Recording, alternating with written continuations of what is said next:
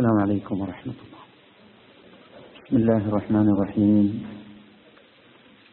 إن الحمد لله نحمده ونستعينه ونستغفره ونعوذ بالله من شرور أنفسنا وسيئات أعمالنا. من يهده الله فلا مضل له ومن يضلل فلا هادي له. أشهد أن لا إله إلا الله وحده لا شريك له وأشهد أن محمدا عبده ورسوله. يا أيها الذين آمنوا اتقوا الله حق تقاته ولا تموتن إلا وأنتم مسلمون. اللهم صل على محمد وعلى آل محمد كما صليت على إبراهيم وعلى آل إبراهيم.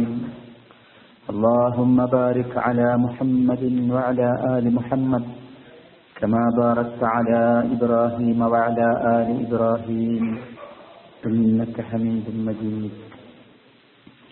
أما بعد فإن خير الحديث كتاب الله وخير الهدي هدي محمد صلى الله عليه وسلم وشر الأمور محدثاتها وكل محدثة بدعة وكل بدعة ضلالة وكل ضلالة في النار. أعوذ بالله من الشيطان الرجيم. فخرج على قومه في زينته قال الذين يريدون الحياة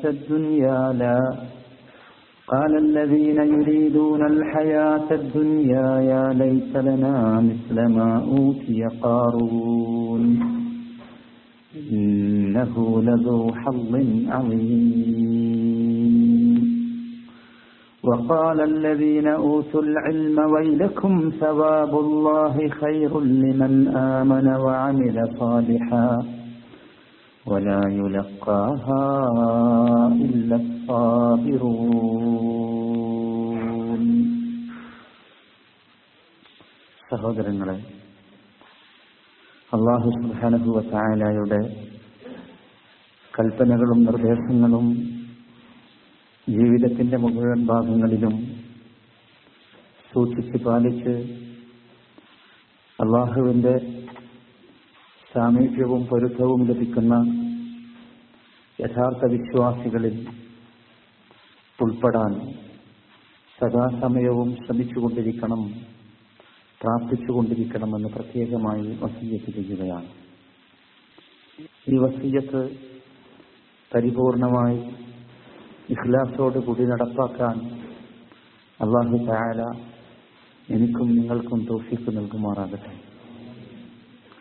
കഴിഞ്ഞ ക്ലാസുകളിൽ മനസ്സിന്റെ പ്രവർത്തനങ്ങളെക്കുറിച്ചായിരുന്നു നാം സംസാരിച്ചു വന്നത്. മനസ്സിന്റെ പ്രവർത്തനങ്ങളിൽ ഒന്നാമത്തേതായി ഇഖ്ലാസ്, രണ്ടാമത്തേതായ തവക്കുൽ, മൂന്നാമത്തെ വിഷയമായ റജാ അഥവാ പ്രതീക്ഷ, നാലാമത്തെ വിഷയമായ അൽ ഖൗഫ് അഥവാ ഭയം, അഞ്ചാമത്തെ വിഷയമായ അശ്ശുക്ർ അഥവാ നന്ദി, ആറാമത്തെ കാര്യമായ അർരിബ അഥവാ തൃപ്തി.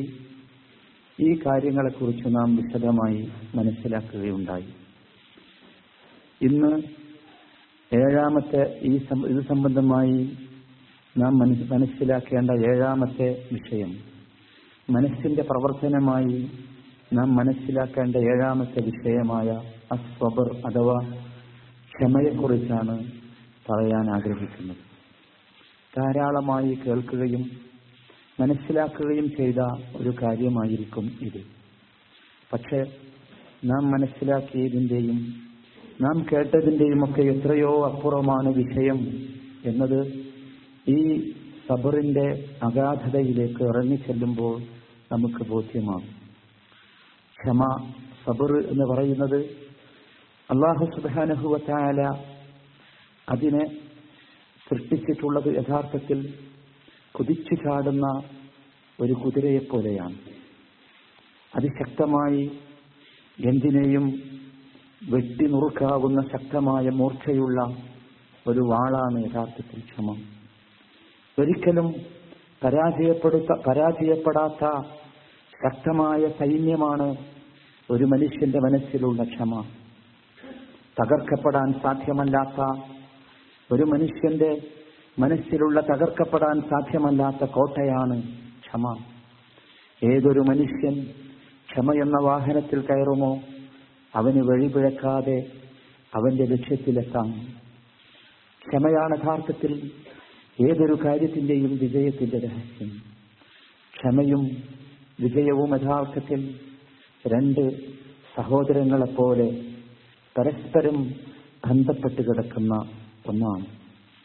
ഏതൊരു മനുഷ്യനെയും അവന്റെ ലക്ഷ്യപൂർത്തീകരണത്തിന് സഹായിക്കുന്ന ഏറ്റവും പ്രധാനപ്പെട്ട കർമ്മമാണ്, ഏറ്റവും പ്രധാനപ്പെട്ട വിഷയമാണ് ക്ഷമ.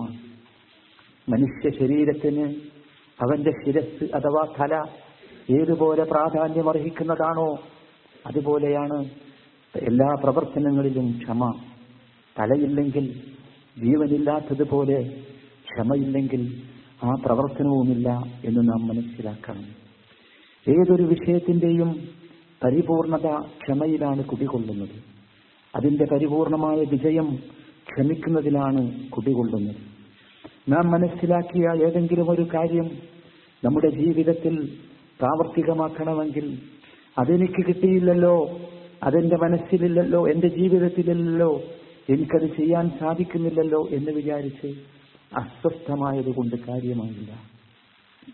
നാം ദീനുൽ ഇസ്ലാമിന്റെ കാര്യമായി മനസ്സിലാക്കുന്ന ഒരു കാര്യം അത് എന്റെ ജീവിതത്തിലില്ലാത്തതുകൊണ്ട് ഞാൻ എന്ത് ചെയ്യുവിനി എന്നാലോചിച്ച് ബേജാറായാൽ വിഷയം അവസാനിക്കുകയില്ല. മറിച്ച് നമുക്ക് ആവശ്യം യഥാർത്ഥത്തിൽ ആ വിഷയത്തിലേക്ക് എത്താവുന്ന രൂപത്തിലുള്ള ക്ഷമയാണ് അഭികാമ്യമായിട്ടുള്ളത്.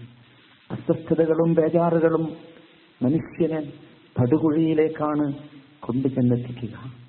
അതുകൊണ്ട് തന്നെ എന്തെങ്കിലും വിഷയങ്ങളെക്കുറിച്ച് നാം മനസ്സിലാക്കുമ്പോൾ, കാര്യങ്ങളെക്കുറിച്ച് നമുക്ക് ബോധ്യപ്പെടുമ്പോൾ ആ വിഷയങ്ങളെക്കുറിച്ച് കൂടുതൽ ഉൾക്കൊണ്ട് അവ ജീവിതത്തിൽ എങ്ങനെ കൊണ്ടുവരാം എന്നതിനെക്കുറിച്ച് ക്ഷമയോടുകൂടി, സഹനത്തോടുകൂടി, അസ്വസ്ഥമാകാതെ, പ്രയാസപ്പെടാതെ, ബുദ്ധിമുട്ടാതെ ചിന്തിക്കുകയും ആലോചിക്കുകയുമാണ് വേണ്ടത്. അത് ക്ഷമ കൊണ്ട് മാത്രമേ സാധ്യമാകൂ. അപ്പോൾ ജീവിതം യഥാർത്ഥ രൂപത്തിലാക്കണമെങ്കിൽ നമുക്ക് ക്ഷമ വേണം എന്നർത്ഥം. പരീക്ഷണങ്ങളുടെ വിളനിലമായ ഈ ദുനിയാവിൽ എല്ലാ പ്രശ്നങ്ങൾക്കും ഔഷധമായി നമുക്ക് കാണാവുന്നത് ക്ഷമയാണ്. ചിന്തിച്ചു നോക്കൂ, ഒരു മുജാഹിദിന്, ധീരയോദ്ധാവിന്, സമരരംഗത്തേക്കിറങ്ങുന്ന ഒരു മനുഷ്യന് വിജയം ലഭിക്കുകയില്ല എങ്കിൽ തനിക്ക് അടുത്തു തന്നെ വിജയമുണ്ടാകുമെന്ന പ്രതീക്ഷയോടുകൂടി നിർത്താൻ അവനെ പ്രേരിപ്പിക്കുന്നത് ക്ഷമയാണ്.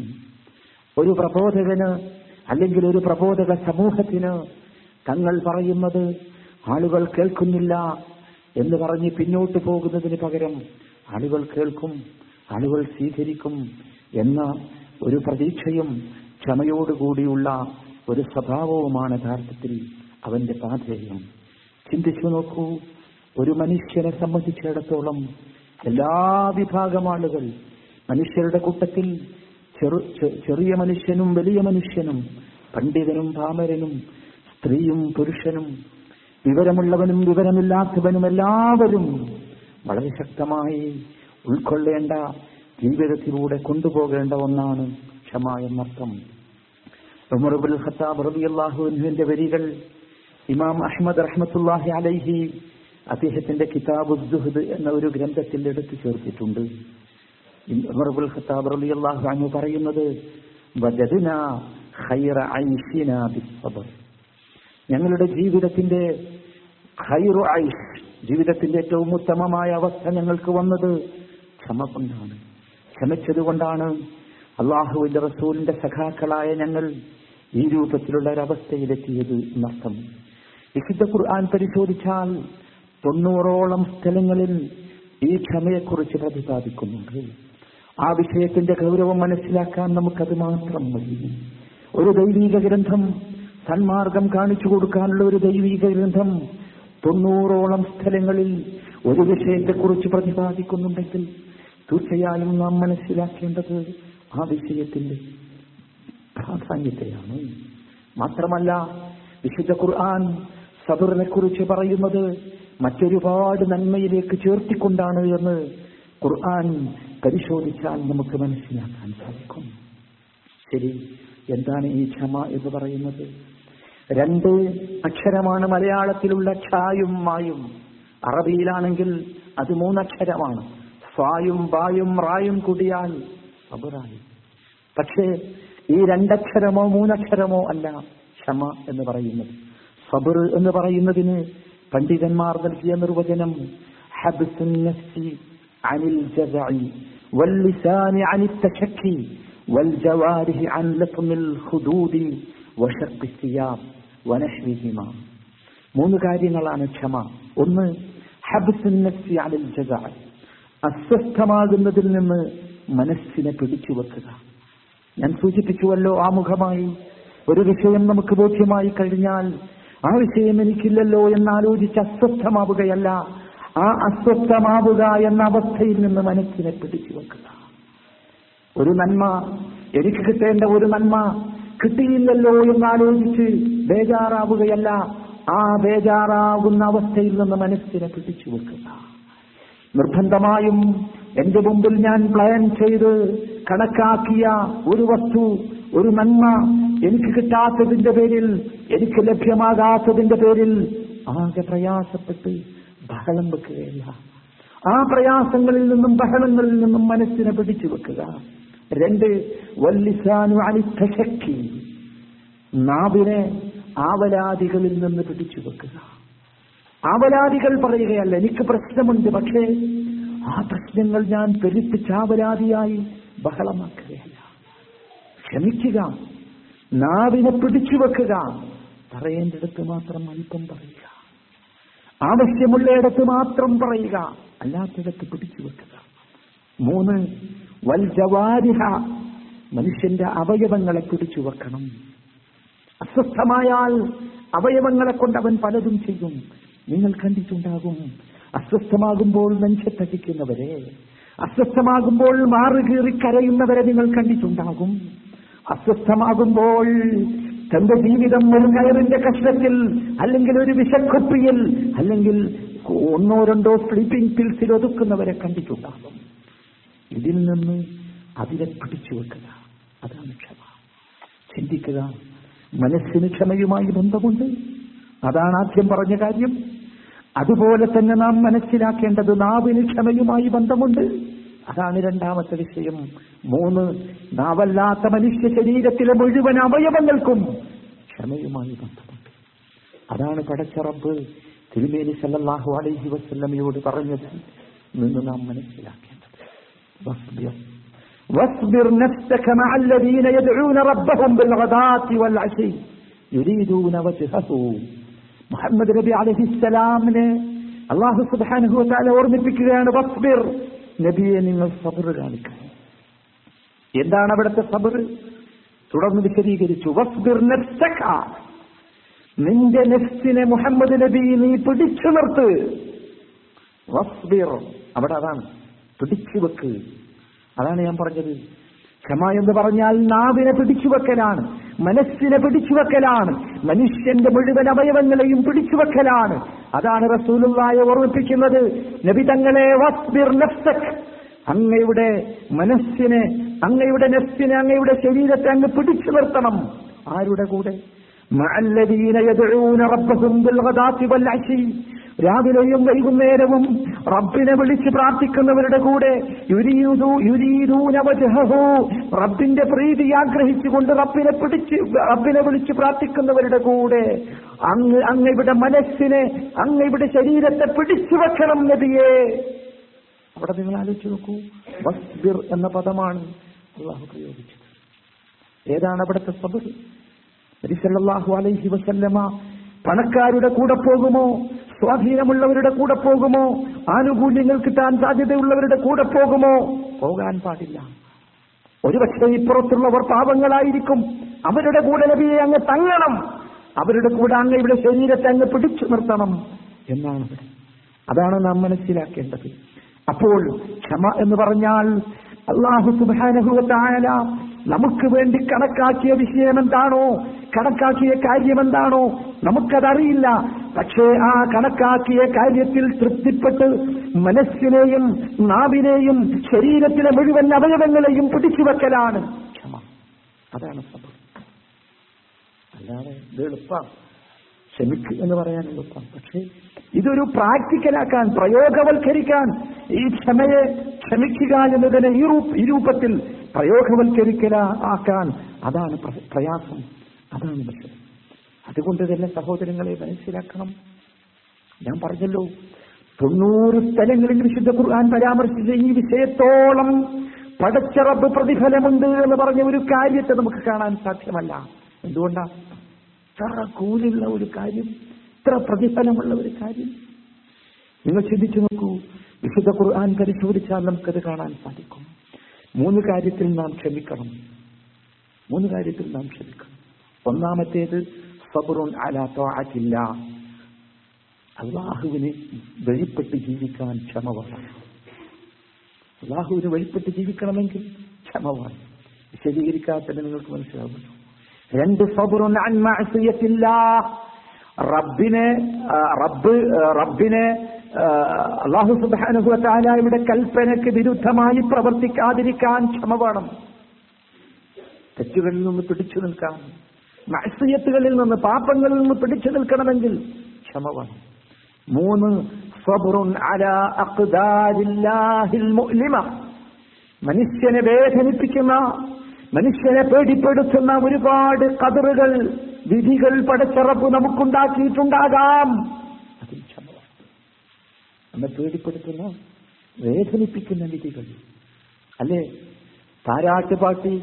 താരാട്ടുപാടി നൊന്ത് പ്രസവിച്ച്, പ്രയാസങ്ങൾ അനുഭവിച്ച് വളർത്തി, താരാട്ടുപാടി ഞാൻ വളർത്തിയ എന്റെ പൊന്നു കുഞ്ഞ് എന്റെ കൂടെ പിച്ചവെച്ച് നടക്കാൻ പ്രായമായപ്പോൾ, കളിച്ചെന്റെ കൂടെ നടക്കാൻ പ്രായമായപ്പോൾ, ഞാൻ വിളിച്ചാൽ വിളികേട്ട് വരാൻ, സന്തോഷത്തോടുകൂടി എന്റെ കൂടെ കളിക്കാനുള്ള പ്രായമായപ്പോൾ റബ്ബനാ പിടിച്ചുകൊണ്ടു.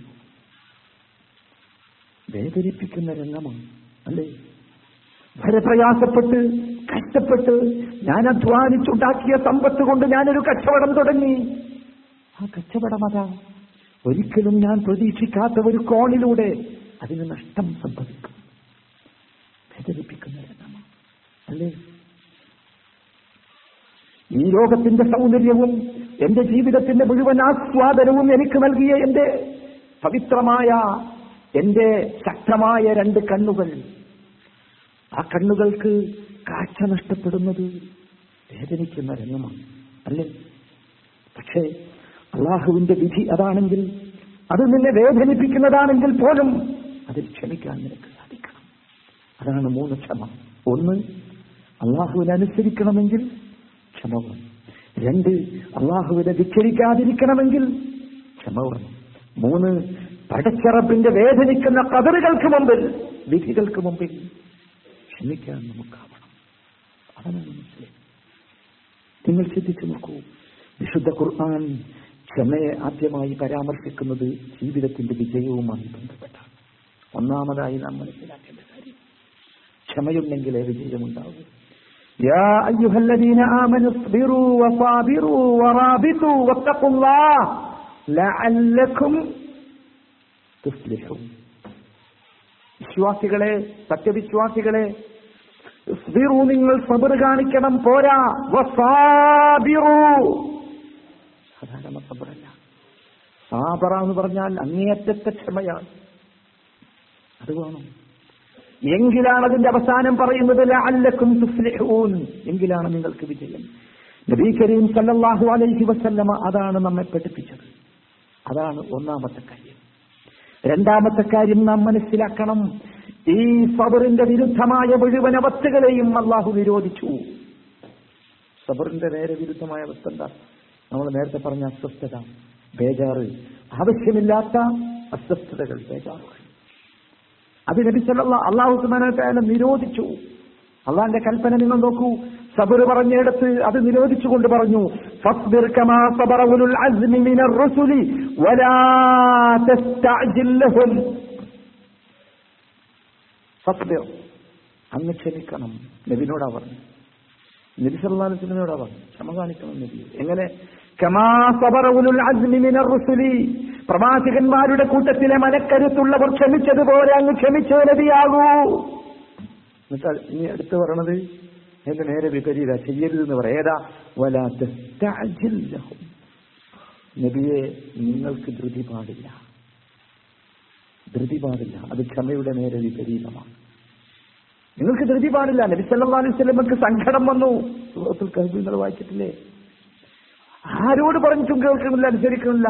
സ്വന്തം കുടുംബക്കാർ കേൾക്കുന്നില്ല, അമ്മവന്മാര് കേട്ടില്ല, നാട്ടുകാർ കേട്ടില്ല, കൂടെ കളിച്ചവരും വളർന്നവരും കേട്ടില്ല, ആരും അനുസരിക്കുന്നില്ല. നബിക്ക് വേജാറായി. നബി സല്ലല്ലാഹു അലൈഹി വസല്ലമ വിചാരിച്ചു പോയി, മക്കയിൽ ഏറ്റവും ഉയരം കൂടിയ ഒരു പർവ്വതത്തിന്റെ മുകളിൽ കയറി താഴേക്ക് ചാടി തന്റെ ജീവൻ നശിപ്പിച്ചെങ്കിലോ എന്നത്. അവിടെയാണ് അള്ളാഹു റസൂലിനോട് പറയുന്നത്, പറ്റൂല, അങ്ങനെ നശിക്കാനുള്ളവനല്ല നീ, മുസ്ലിമായ മനുഷ്യൻ അങ്ങനെ നശിക്കാനുള്ളവനല്ല. അതെ, വിധികൾ വേജാറാക്കുന്നതാണെങ്കിൽ, വേദിപ്പെടുത്തുന്നതാണെങ്കിൽ, തന്റെ ജീവിതത്തിലെ പലതും, താൻ കേൾക്കുന്ന പലതും തനിക്ക് ദുരനുഭവങ്ങൾ സമ്മാനിക്കുന്നതാണെങ്കിൽ അവയുടെ മുമ്പിൽ പതറിപ്പോകേണ്ടവനല്ല. എങ്ങനെ? കമാ സബറ ഉലുൽ അസ്മി മിനർ റുസുൽ. അറിയാലോ നിങ്ങൾക്ക് ചരിത്രം, റസൂലുകളുടെ കൂട്ടത്തിലെ ഉലുൽ അസ്മുകൾ ആരാണ്? മനക്കരുത്തുള്ളവരാരായിരുന്നു? ഓരോരുത്തരുടെയും ചരിത്രം നമുക്കറിയാം. നൂഹ് അലൈഹിസ്സലാം മുതൽ എടുത്തു നോക്കൂ. പരീക്ഷണങ്ങളുടെ തീച്ചൂളയിൽ, പ്രയാസങ്ങളുടെ തീച്ചൂളയിലൂടെ പുറത്തേക്ക് വന്നതാണ്. എന്നിട്ട് പറഞ്ഞു, വലാ തസ്തഅജിൽ ലഹും, അവർ നിന്റെ പ്രബോധനം സ്വീകരിച്ചില്ല എന്ന് വിചാരിച്ച് അസ്വസ്ഥത കാണിക്കേണ്ടവനല്ല നബിയെ താങ്കൾ. എന്റെ നേരെ നിരോധിച്ചു പാടില്ല. നമ്മൾ മനസ്സിലാക്കേണ്ടതാണ്, നമ്മുടെ കൂട്ടത്തിൽ ഒരുപാട് ആളുകളുണ്ട് എന്തെങ്കിലുമൊക്കെ കേട്ടാൽ ഭയങ്കരമായ വേജാറാണ്. എന്തിനാണ് നമ്മൾ വേജാറാണ്? നിങ്ങൾ ആലോചിച്ച് നോക്കും. മുസ്ലിമായ മനുഷ്യന്റെ കരുത്താണ് സബർ. വേജാറാകേണ്ടവനല്ല അവൻ. അതാണ് രണ്ടാമതായി നാം മനസ്സിലാക്കേണ്ട കാര്യം. നിങ്ങൾ ആലോചിച്ച് നോക്കൂ, ഖുർആന്റെ നിർദ്ദേശം മുഅ്മിനീകളോട്, വലാ തഹ്നൂ വലാ തഹ്സനൂ, മുഅ്മിനേ നീ ഒരിക്കലും ദുർബലനാകരുത് കേട്ടോ, നീ ഒരിക്കലും ദുഃഖിക്കുന്നവനാകരുത് കേട്ടോ. നമുക്ക് ദുഃഖിക്കാൻ സമയമുണ്ട്, ദുർബലമാകാൻ സമയമുണ്ട്. നമ്മൾ പറയുന്നുണ്ടോ? നമ്മൾ ദുർബലമാകാൻ പാടില്ല, നമ്മൾ ദുഃഖിച്ചു പോകാൻ പാടില്ല, നമ്മൾ ദുഃഖിക്കേണ്ടവരല്ല, ദുർബലന്മാരായി ഏതെങ്കിലും ഒരു മൂലയിൽ ഒതുങ്ങി നിൽക്കേണ്ടവരല്ല നാം. നമുക്കതിന് സമയമില്ല. പടച്ചറപ്പ് നമ്മെ ഏൽപ്പിച്ച ബാധ്യതയുണ്ട്, ജോലിയുണ്ട്, പണിയുണ്ട്, അത് നിർവഹിച്ചോ.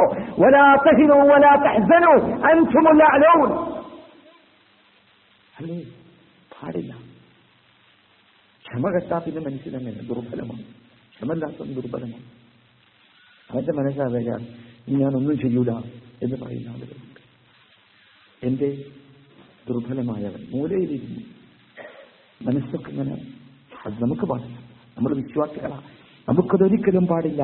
വലാ തഹ്നൂ വലാ തഹ്സനൂ, ഖുർആനിലെ പരാമർശം. രണ്ട്, മൂന്നാമത്തെ വിഷയം നാം മനസ്സിലാക്കണം, അല്ലാഹു തആല ക്ഷമിക്കുന്നവർക്ക് നൽകുന്ന പ്രതിഫലത്തിന്റെ രൂപം ഇരട്ടിയാണ്. ഇരട്ടി.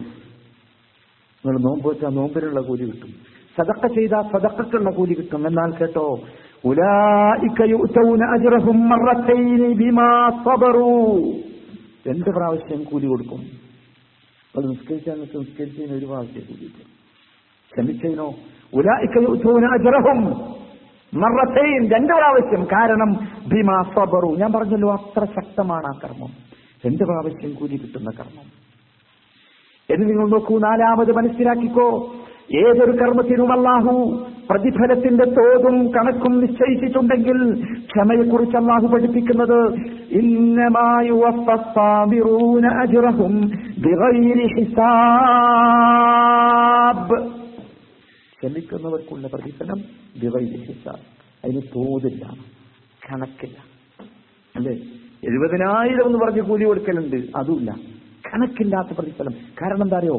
ഈ ക്ഷമയുടെ പ്രതിഫലം നിശ്ചയിക്കുന്നത് ഓരോരുത്തരുടെയും മനസ്സിന്റെ സ്പന്ദനമാണ്, ഓരോരുത്തരുടെയും നാവിന്റെ വലിപ്പമാണ്, ഓരോരുത്തരുടെയും അവയവങ്ങളിലൂടെ പുറത്തേക്ക് വരുന്ന അസഹിഷ്ണുതയുടെ, അസ്വസ്ഥതയുടെ ഭാവങ്ങളാണ്. അതിനെ തോത് നിശ്ചയിക്കാൻ കഴിയും. അല്ലെ? അല്ലേ? ചില ആൾക്കാർ കണ്ടെത്തി.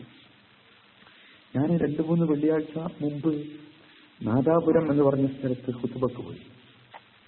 ഖുതുബ കഴിഞ്ഞപ്പോൾ ആളുകൾ പറഞ്ഞു, ഒരു കുട്ടിക്ക് നിങ്ങളെ കാണാൻ ഭയങ്കര ആഗ്രഹമുണ്ട്, ചുമയാഴ്ച വരാൻ കഴിഞ്ഞിട്ടില്ല. അപ്പം ഞാൻ ചെന്ന് നോക്കി, ഈ കുട്ടി ഇങ്ങനെ കിടക്കുക, നല്ല ചെറുപ്പക്കാരൻ. അപ്പം എൻ്റെ കൂടെ ഉള്ള ആൾ പറഞ്ഞു, കഴിഞ്ഞ പ്രാവശ്യത്തെ നാദാപുരത്ത് ഹുസൈൻ സലഫിയുടെ പ്രസംഗത്തിൻ്റെ വളണ്ടിയറിൻ്റെ കൂട്ടത്തിലുള്ള പ്രധാനപ്പെട്ട ഇപ്പോഴോ കിടക്കുന്നു.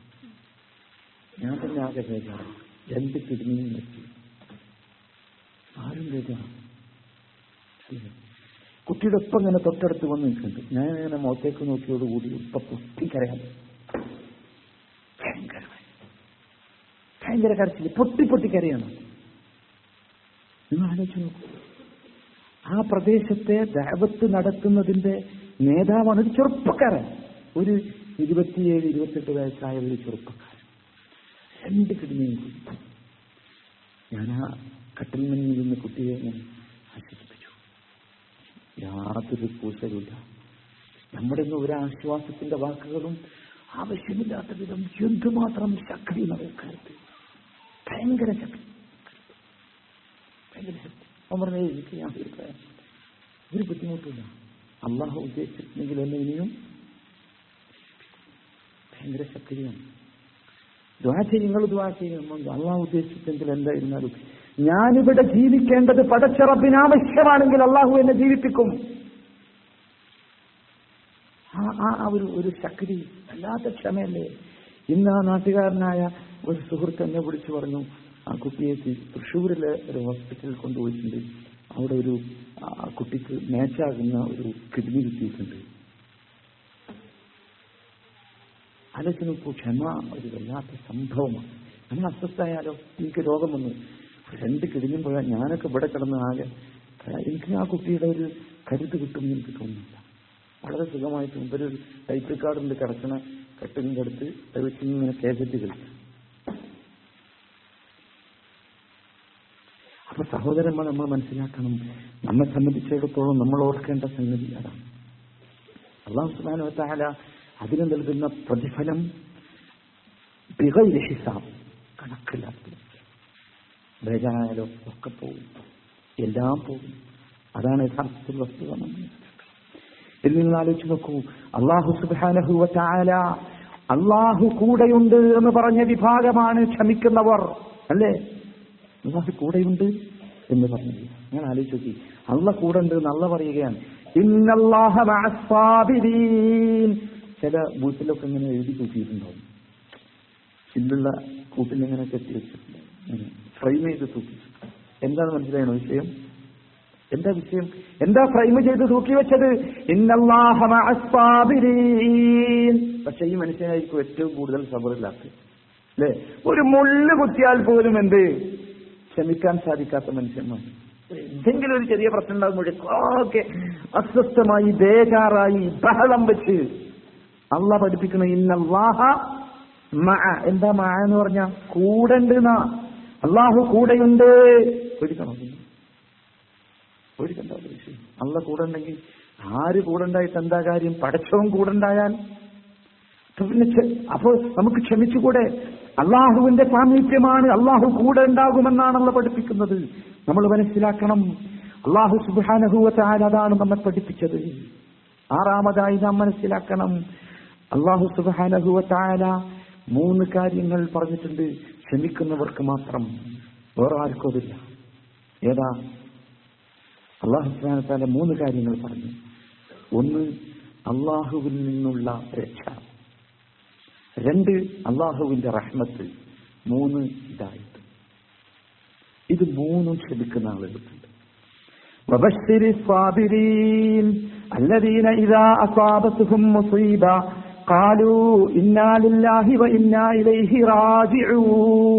അതുവരെ ഞങ്ങളൊക്കെ കേട്ടിട്ടില്ലേ? ക്ഷമിക്കുന്നവർക്ക് സന്തോഷവാർത്തയുണ്ട്. എന്താ ക്ഷമിക്കുന്നവരുടെ അടയാളം? എന്തെങ്കിലും പ്രശ്നം വന്നാൽ അവർ ഉടനെ പറയുന്നുണ്ട് ഇന്നാ ലില്ലാഹി വ ഇന്നാ ഇലൈഹി റാജിഊൻ. അത് അടയാളം. നമുക്കത് പറയാൻ കഴിയുന്നില്ലേ? നമുക്കൊരബദ്ധം, ഒരു അപകടം വന്നു, ആപത്ത് വന്നു, നമ്മളിങ്ങനെ പോകുമ്പോൾ ആപത്ത് കണ്ടു, അല്ലെങ്കിൽ അനുഭവിച്ചു, സ്വന്തം കുടുംബത്തിലുണ്ടായി, ജീവിതത്തിലുണ്ടായി. നമ്മൾ തലയിൽ കൈവച്ച് അയ്യോ ആർത്ത് വിളിക്കല്ല, കഷ്ടമേ നഷ്ടമേ എന്ന് പറഞ്ഞ് വിളിക്കുകയല്ല. മുസ്ലിമേ, ക്ഷമിക്കുന്നവരാണോ നീ എന്നതിനുള്ള അടയാളം നിന്റെ നാവിന്റെ തുമ്പത്ത് നിന്ന് വരട്ടെ. ഇന്നാ ലില്ലാഹി വ ഇന്നാ ഇലൈഹി റാജിഊൻ. എനിക്കിതിന് യാതൊരു പങ്കുമില്ല, അല്ലാഹുവാണ്. മനസ്സിലായില്ലേ? എന്നിട്ട് അടുത്ത വാചകം കേട്ടോ, ഉലൈക അലൈഹിം സ്വലവാതും മിർ റബ്ബിഹിം വ റഹ്മ ഉലൈക ഹുമുൽ മുഹ്തദൂൻ. മൂന്ന് കാര്യങ്ങൾ ക്ഷമിക്കുന്നവർക്ക്. ഏതാ? ഉലൈക അലൈഹിം സ്വലവാതും മിർ റബ്ബിഹിം, റബ്ബിൽ നിന്നുള്ള രക്ഷ അവർക്കുണ്ട്. രക്ഷകൾ, ഒരുപാട് രക്ഷകൾ. റബ്ബ് എങ്ങനെയെങ്കിലും അവനെ രക്ഷിക്കും, എങ്ങനെയെങ്കിലും രക്ഷിക്കും. വേണമെങ്കിൽ പരീക്ഷിച്ചു നോക്കും ജീവിതം. എന്തെങ്കിലും പ്രയാസങ്ങളുടെ മുമ്പിൽ ക്ഷമിച്ചു നിന്ന രണ്ട് റഹ്മത്തുൻ, അള്ളാഹുവിന്റെ റഹ്മത്തുണ്ട്, കരുണയുണ്ട്. മൂന്ന്, വഉലൈക ഹുമുൽ മുഹ്തദൂൻ, അവരാണ് ഹിദായത്ത് കിട്ടിയ വിഭാഗം. ആര്? ക്ഷമിച്ചത്. അപ്പൊ നിങ്ങൾ ആലോചിച്ച് നോക്കൂ, ഒരായത്തിൽ അള്ള പഠിപ്പിക്കുകയാണ് മൂന്ന് സംഗതി ഒരു പ്രവർത്തനത്തിന്. ഇത് വേറെ എവിടെയെങ്കിലും ഉണ്ടോ? എവിടെയുമില്ല. എന്നെ നിങ്ങൾ ചിന്തിച്ചു നോക്കൂ. ക്ഷമയെ അള്ളാഹു തആല മനസ്സിലാക്കേണ്ട കാര്യം. ഏഴാമതായി നിങ്ങൾ മനസ്സിലാക്കിക്കോ, ക്ഷമയെ അള്ളാഹു തആല ഒരു ഒരു ഒരു ഉപകരണമാണ് ഉപകരണമാക്കിയത്. ഒരു സാധാരണ സംഗതിയല്ല. നിങ്ങൾ ക്ഷമിക്കുന്നൊക്കെ നമ്മൾ പറഞ്ഞ അതല്ല. അള്ളാഹുവിന്റെ വാചകം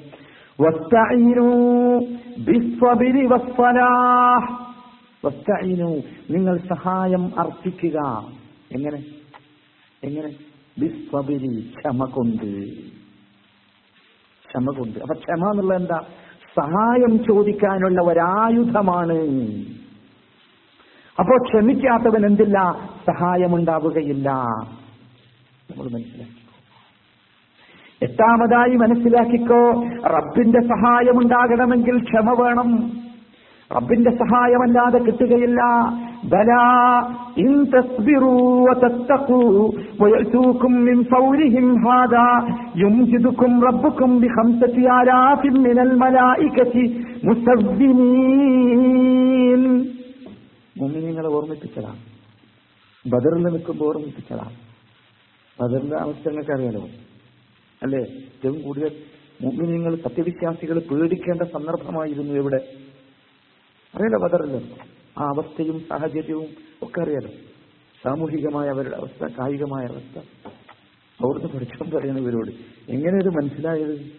ബലാ ഇൻ തസ്ബിറൂ, നിങ്ങൾ സബർ കാണിക്കുമോ എങ്കിൽ നിങ്ങൾക്ക് സഹായം കിട്ടില്ലേ? സബർ കൊണ്ട് സഹായം കിട്ടും. സബർ കൊണ്ട് ആ സഹായം കിട്ടും.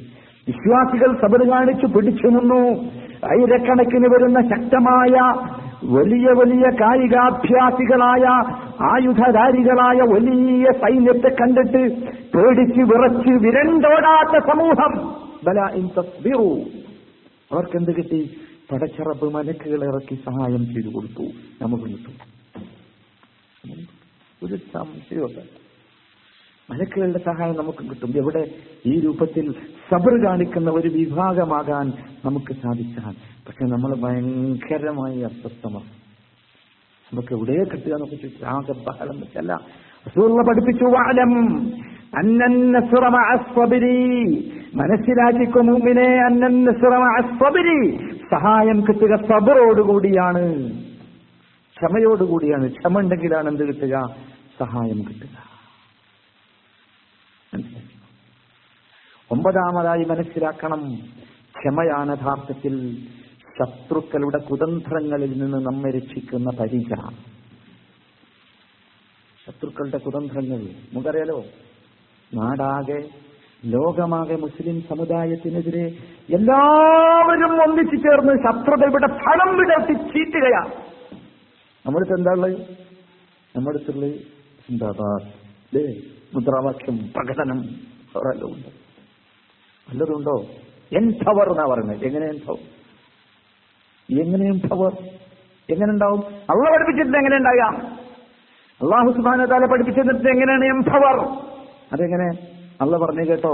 ബലാ, അള്ളാഹു സുബ്ഹാനഹു വ തആല നമ്മെ പഠിപ്പിച്ചു. വഇൻ തസ്ബിറൂ വതത്തഖൂ ലാ യദുർറുകും കൈദുഹും ശൈഅ.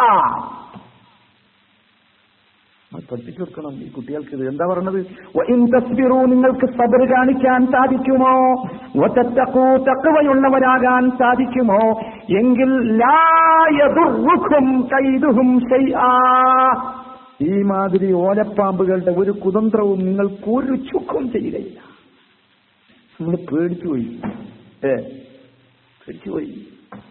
മറ്റവരഭ്യാസം കാണിച്ചപ്പോൾ നമ്മൾ പേടിച്ചുപോയി. മറ്റവരിങ്ങനെ ഒരു വാള്, വലിയ വാളിങ്ങനെ ചുഴത്തി പേടിച്ചുപോയി അല്ലേ? RSSകാരന്റെ റൂട്ട് മാർച്ച് കണ്ടപ്പോൾ പേടിച്ചിട്ടാണ് നമ്മുടെ ഭാഗത്തുള്ള കുട്ടികൾ എന്ത് വരാടാണിത്.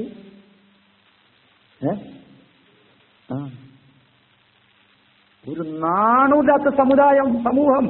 ആലോചിച്ച് നോക്കി, RSSകാരന് റൂട്ട് മാർച്ച് നടത്തുമ്പോൾ എന്ത് ഹറാമും ചെയ്യാം. നമുക്കോ, നമുക്കൊരു കരുതില്ല കൂട്ടരെ, അല്ലേ?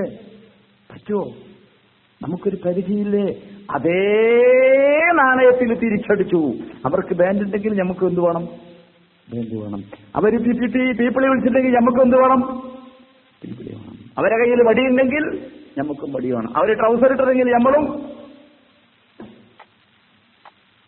പഠിപ്പിച്ചു തന്നു, അള്ളാഹ് പഠിപ്പിക്കുകയാണ്.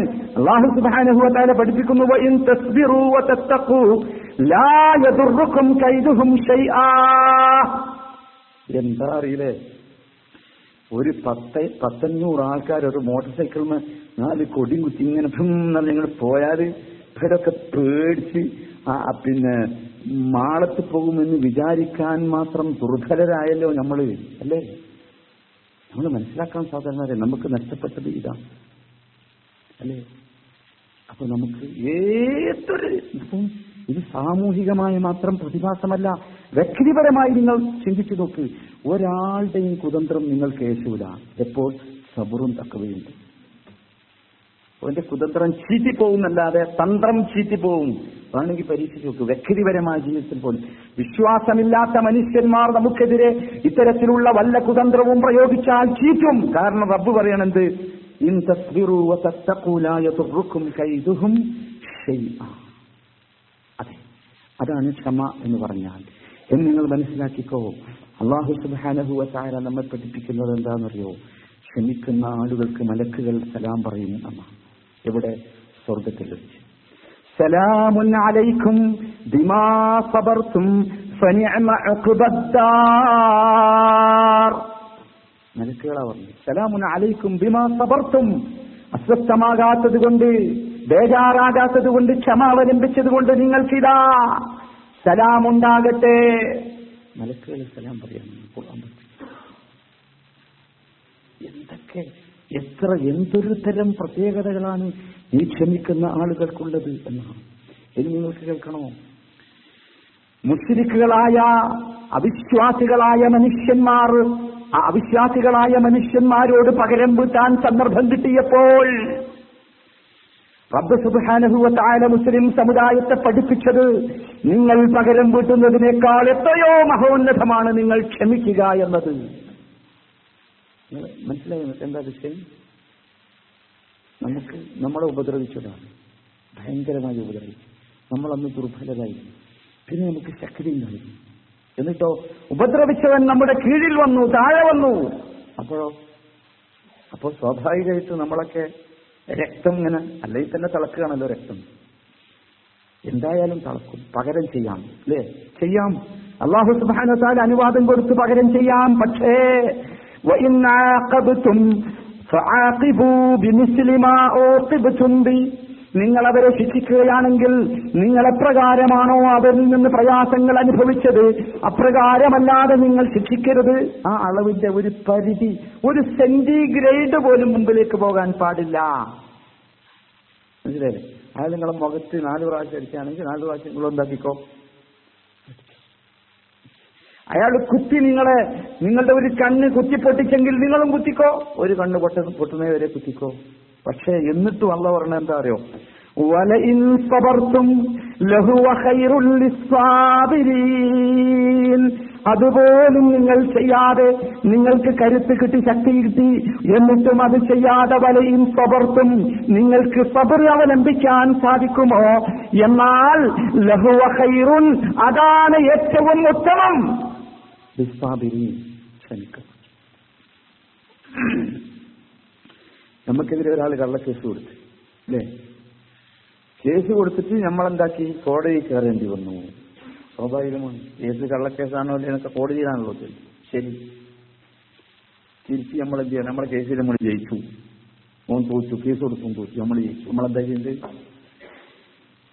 നമുക്ക് ചെയ്യാം, തിരിച്ചൊരു കേസ് കൊടുത്ത് ഓനെ എന്താക്കാം, ഒന്ന് ശരിയാക്കാം. പക്ഷേ പക്ഷേ മുസ്ലിംകളെന്ന നിലയ്ക്ക് നമ്മൾ മനസ്സിലാക്കേണ്ടത് വലഇൻ സബർതും, നിങ്ങൾക്ക് സാധിക്കുമോ, അത് ഉന്നതമായ സ്ഥാനമാണ്. വലഇൻ സബർതും ഫഹുവ ഖൈറുൽ ലിസ്സാബിരീൻ. നമ്മൾ അങ്ങനെയാണ് അതിനെ മനസ്സിലാക്കേണ്ടത്. എന്ന് നിങ്ങൾ ചിന്തിച്ചു നോക്കൂ സഹോദരങ്ങളെ, സബറിന് അള്ളാഹു പറയുന്ന പ്രതിഫലത്തിന്റെ വ്യാപ്തി എത്രയാണ് എന്ന്. ഞാൻ പറഞ്ഞു, 2 പ്രാവശ്യം പ്രതിഫലം കൊടുക്കുമെന്ന് പറഞ്ഞു, കണക്കില്ലാതെ പ്രതിഫലം കൊടുക്കുമെന്ന് പറഞ്ഞു.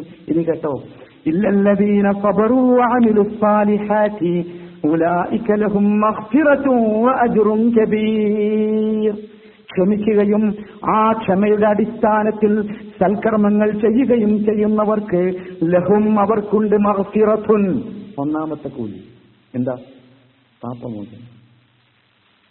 ഇതൊക്കെ ചെയ്താൽ നമുക്ക് എന്താ കിട്ടുക? നമ്മൾ തിരിച്ചടിച്ചില്ല, നമുക്ക് എന്ത് കിട്ടും? നിങ്ങൾക്ക് ചോദിക്കാലോ, എന്റെ അഭിമാനം നശിച്ചു പോയില്ലേ, ഞാൻ സമൂഹത്തിന് മുമ്പിൽ അപമാനിതരായില്ലേ? ഇല്ല, ആയിക്കോട്ടെ, ഉറപ്പല്ല. അള്ളാന്റെ അടുത്ത് എന്തുണ്ട്? ലഹും മഗ്ഫിറത്തുൻ, 1. 2 വഅജ്റുൻ കബീർ, മഹാപ്രതിഫലം, വലിയ പ്രതിഫലം, വലിയ കൂലി, ആർക്കും നിശ്ചയിക്കാൻ പറ്റാത്ത വലിയ കൂലി. അപ്പൊ നിങ്ങൾ ചിന്തിച്ചു നോക്കൂ ഇതിന്റെ പ്രാധാന്യം. അല്ലാഹു സുബ്ഹാനഹു വ തആല ഒരു മനുഷ്യൻ ക്ഷമിക്കുക എന്നത് അവന്റെ മനസ്സിന്റെ കരുത്തിന്റെ ലക്ഷണമായി പറഞ്ഞു. മനസ്സിന് കരുത്തുണ്ടോ എന്നറിയാൻ എന്താ? ക്ഷമിക്കുകയാണ്. അല്ലാഹു സുബ്ഹാനഹു വ തആല അങ്ങനെയാണ് മനുഷ്യന്റെ മനസ്സിന്റെ കരുത്ത് പരിശോധിച്ചത്. ആ രൂപത്തിലാണ് അല്ലാഹു അതിനെക്കുറിച്ച് പറഞ്ഞത്. അല്ലാഹു സുബ്ഹാനഹു വ തആല പറയുന്നു, വലമൻ സബറ വഗഫറ ഇന്ന ദാലിക ലമിൻ അസ്മിൽ ഉമൂർ. ആരെങ്കിലും ക്ഷമിക്കുകയാണെങ്കിൽ, പൊറുക്കുകയാണെങ്കിൽ, ഇന്ന ദാലിക ലമിൻ അസ്മിൽ ഉമൂർ, തീർച്ചയായും കരുത്തിന്റെ കാര്യത്തിൽപ്പെട്ടതാണ്, മനക്കരുത്തിന്റെ കാര്യത്തിൽപ്പെട്ടതാണത്. നോക്കൂ നിങ്ങൾ ആ ഒരവസ്ഥ. ക്ഷമിക്കുക, പ്രയാസങ്ങൾ വരും, ക്ഷമിക്കുക. ലുഖ്മാൻ അലൈഹിസ്സലാം അദ്ദേഹത്തിന്റെ മകനെ ഉപദേശിച്ചത് നിങ്ങളുടെ ഓർമ്മയിൽ ഉണ്ടാകുമല്ലോ. യാ ബുനയ്യ അഖിമിസ് സ്വലാത വഅ്മുർ ബിൽ മഅറൂഫി വൻഹ അനിൽ മുൻകരി. ഇതൊക്കെ നിങ്ങൾക്ക് അറിയുന്ന വിഷയമാണ്. നമ്മുടെ വിഷയം നോക്കൂ. വസ്ബിർ അലാ മാ അസാബക ഇന്ന ദാലിക മിൻ അസ്മിൽ ഉമൂർ. എന്റെ പൊന്നുമോനെ, വസ്ബിർ അലാ മാ അസാബക, നിന്റെ ജീവിതത്തിൽ സംഭവിച്ചു പോയതിൽ നീ ക്ഷമിച്ചോ. എന്നാലോ ഇന്ന ദാലിക മിൻ അസ്മിൽ ഉമൂർ, അതാണ് വിഷയങ്ങളിലുള്ള, കാര്യങ്ങളിൽ ഏറ്റവും കരുത്തുള്ളത്. നമുക്ക് കഴിയണം. സംഭവിച്ചതിനെ കുറിച്ച് ബേജാറായി കരഞ്ഞ് പാളം വെച്ച് ഒരു കാര്യമില്ല. വസ്ബിർ വസ്ബിർ അലാ മാ അസാബക, നിനക്ക് സംഭവിച്ചതിനെ കുറിച്ച് നീ ക്ഷമിക്കണം, അതാണ് വേണ്ടത്. അല്ലാഹു സുബ്ഹാനഹു വ തആല വിജയം നൽകുമെന്ന് പറഞ്ഞത് ഇത്തരത്തിൽ ക്ഷമിക്കുന്ന വിഭാഗത്തിനാണ്. വതമ്മത് കലിമതു റബ്ബികൽ ഹുസ്നാ അലാ ബനി ഇസ്രായീല ബിമാ സബറൂ വദമ്മർനാ മാ കാന യസ്നഉ ഫിർഔന വഖൗമഹു വമാ കാനൂ യഅരിഷൂൻ. ബനൂ ഇസ്രായീലിനോട് പറഞ്ഞു, വതമ്മത് കലിമതു റബ്ബികൽ ഹുസ്നാ അലാ ബനി ഇസ്രായീൽ, ഇസ്രായേൽ സന്തതികൾക്ക് നിന്റെ റബ്ബിന്റെ യഥാർത്ഥത്തിലുള്ള വാക്ക് അവരുടെ മേൽ പൂർണ്ണമായി.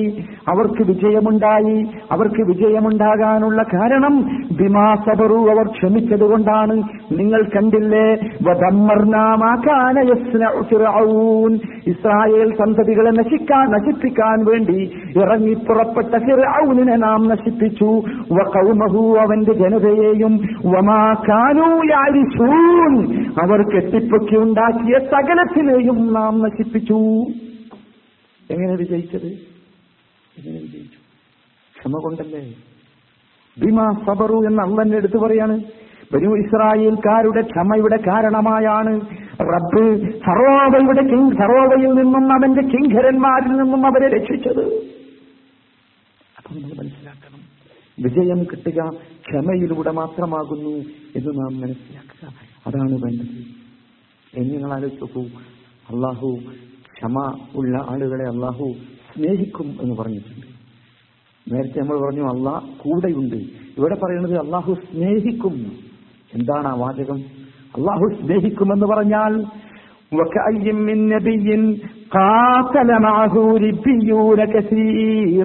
فما وهنوا لما أصابهم في سبيل الله وما ضعفوا وما استكانوا والله يحب الصابرين. الله പഠിപ്പിക്കുന്നു എത്രയെത്ര നബിമാരാണ് അനേകം അള്ളാഹുവിന്റെ ദാസന്മാർ അവരുടെ കൂടെ നിന്ന് യുദ്ധം ചെയ്തു. അവർ ഒരിക്കലും തളർന്നില്ല.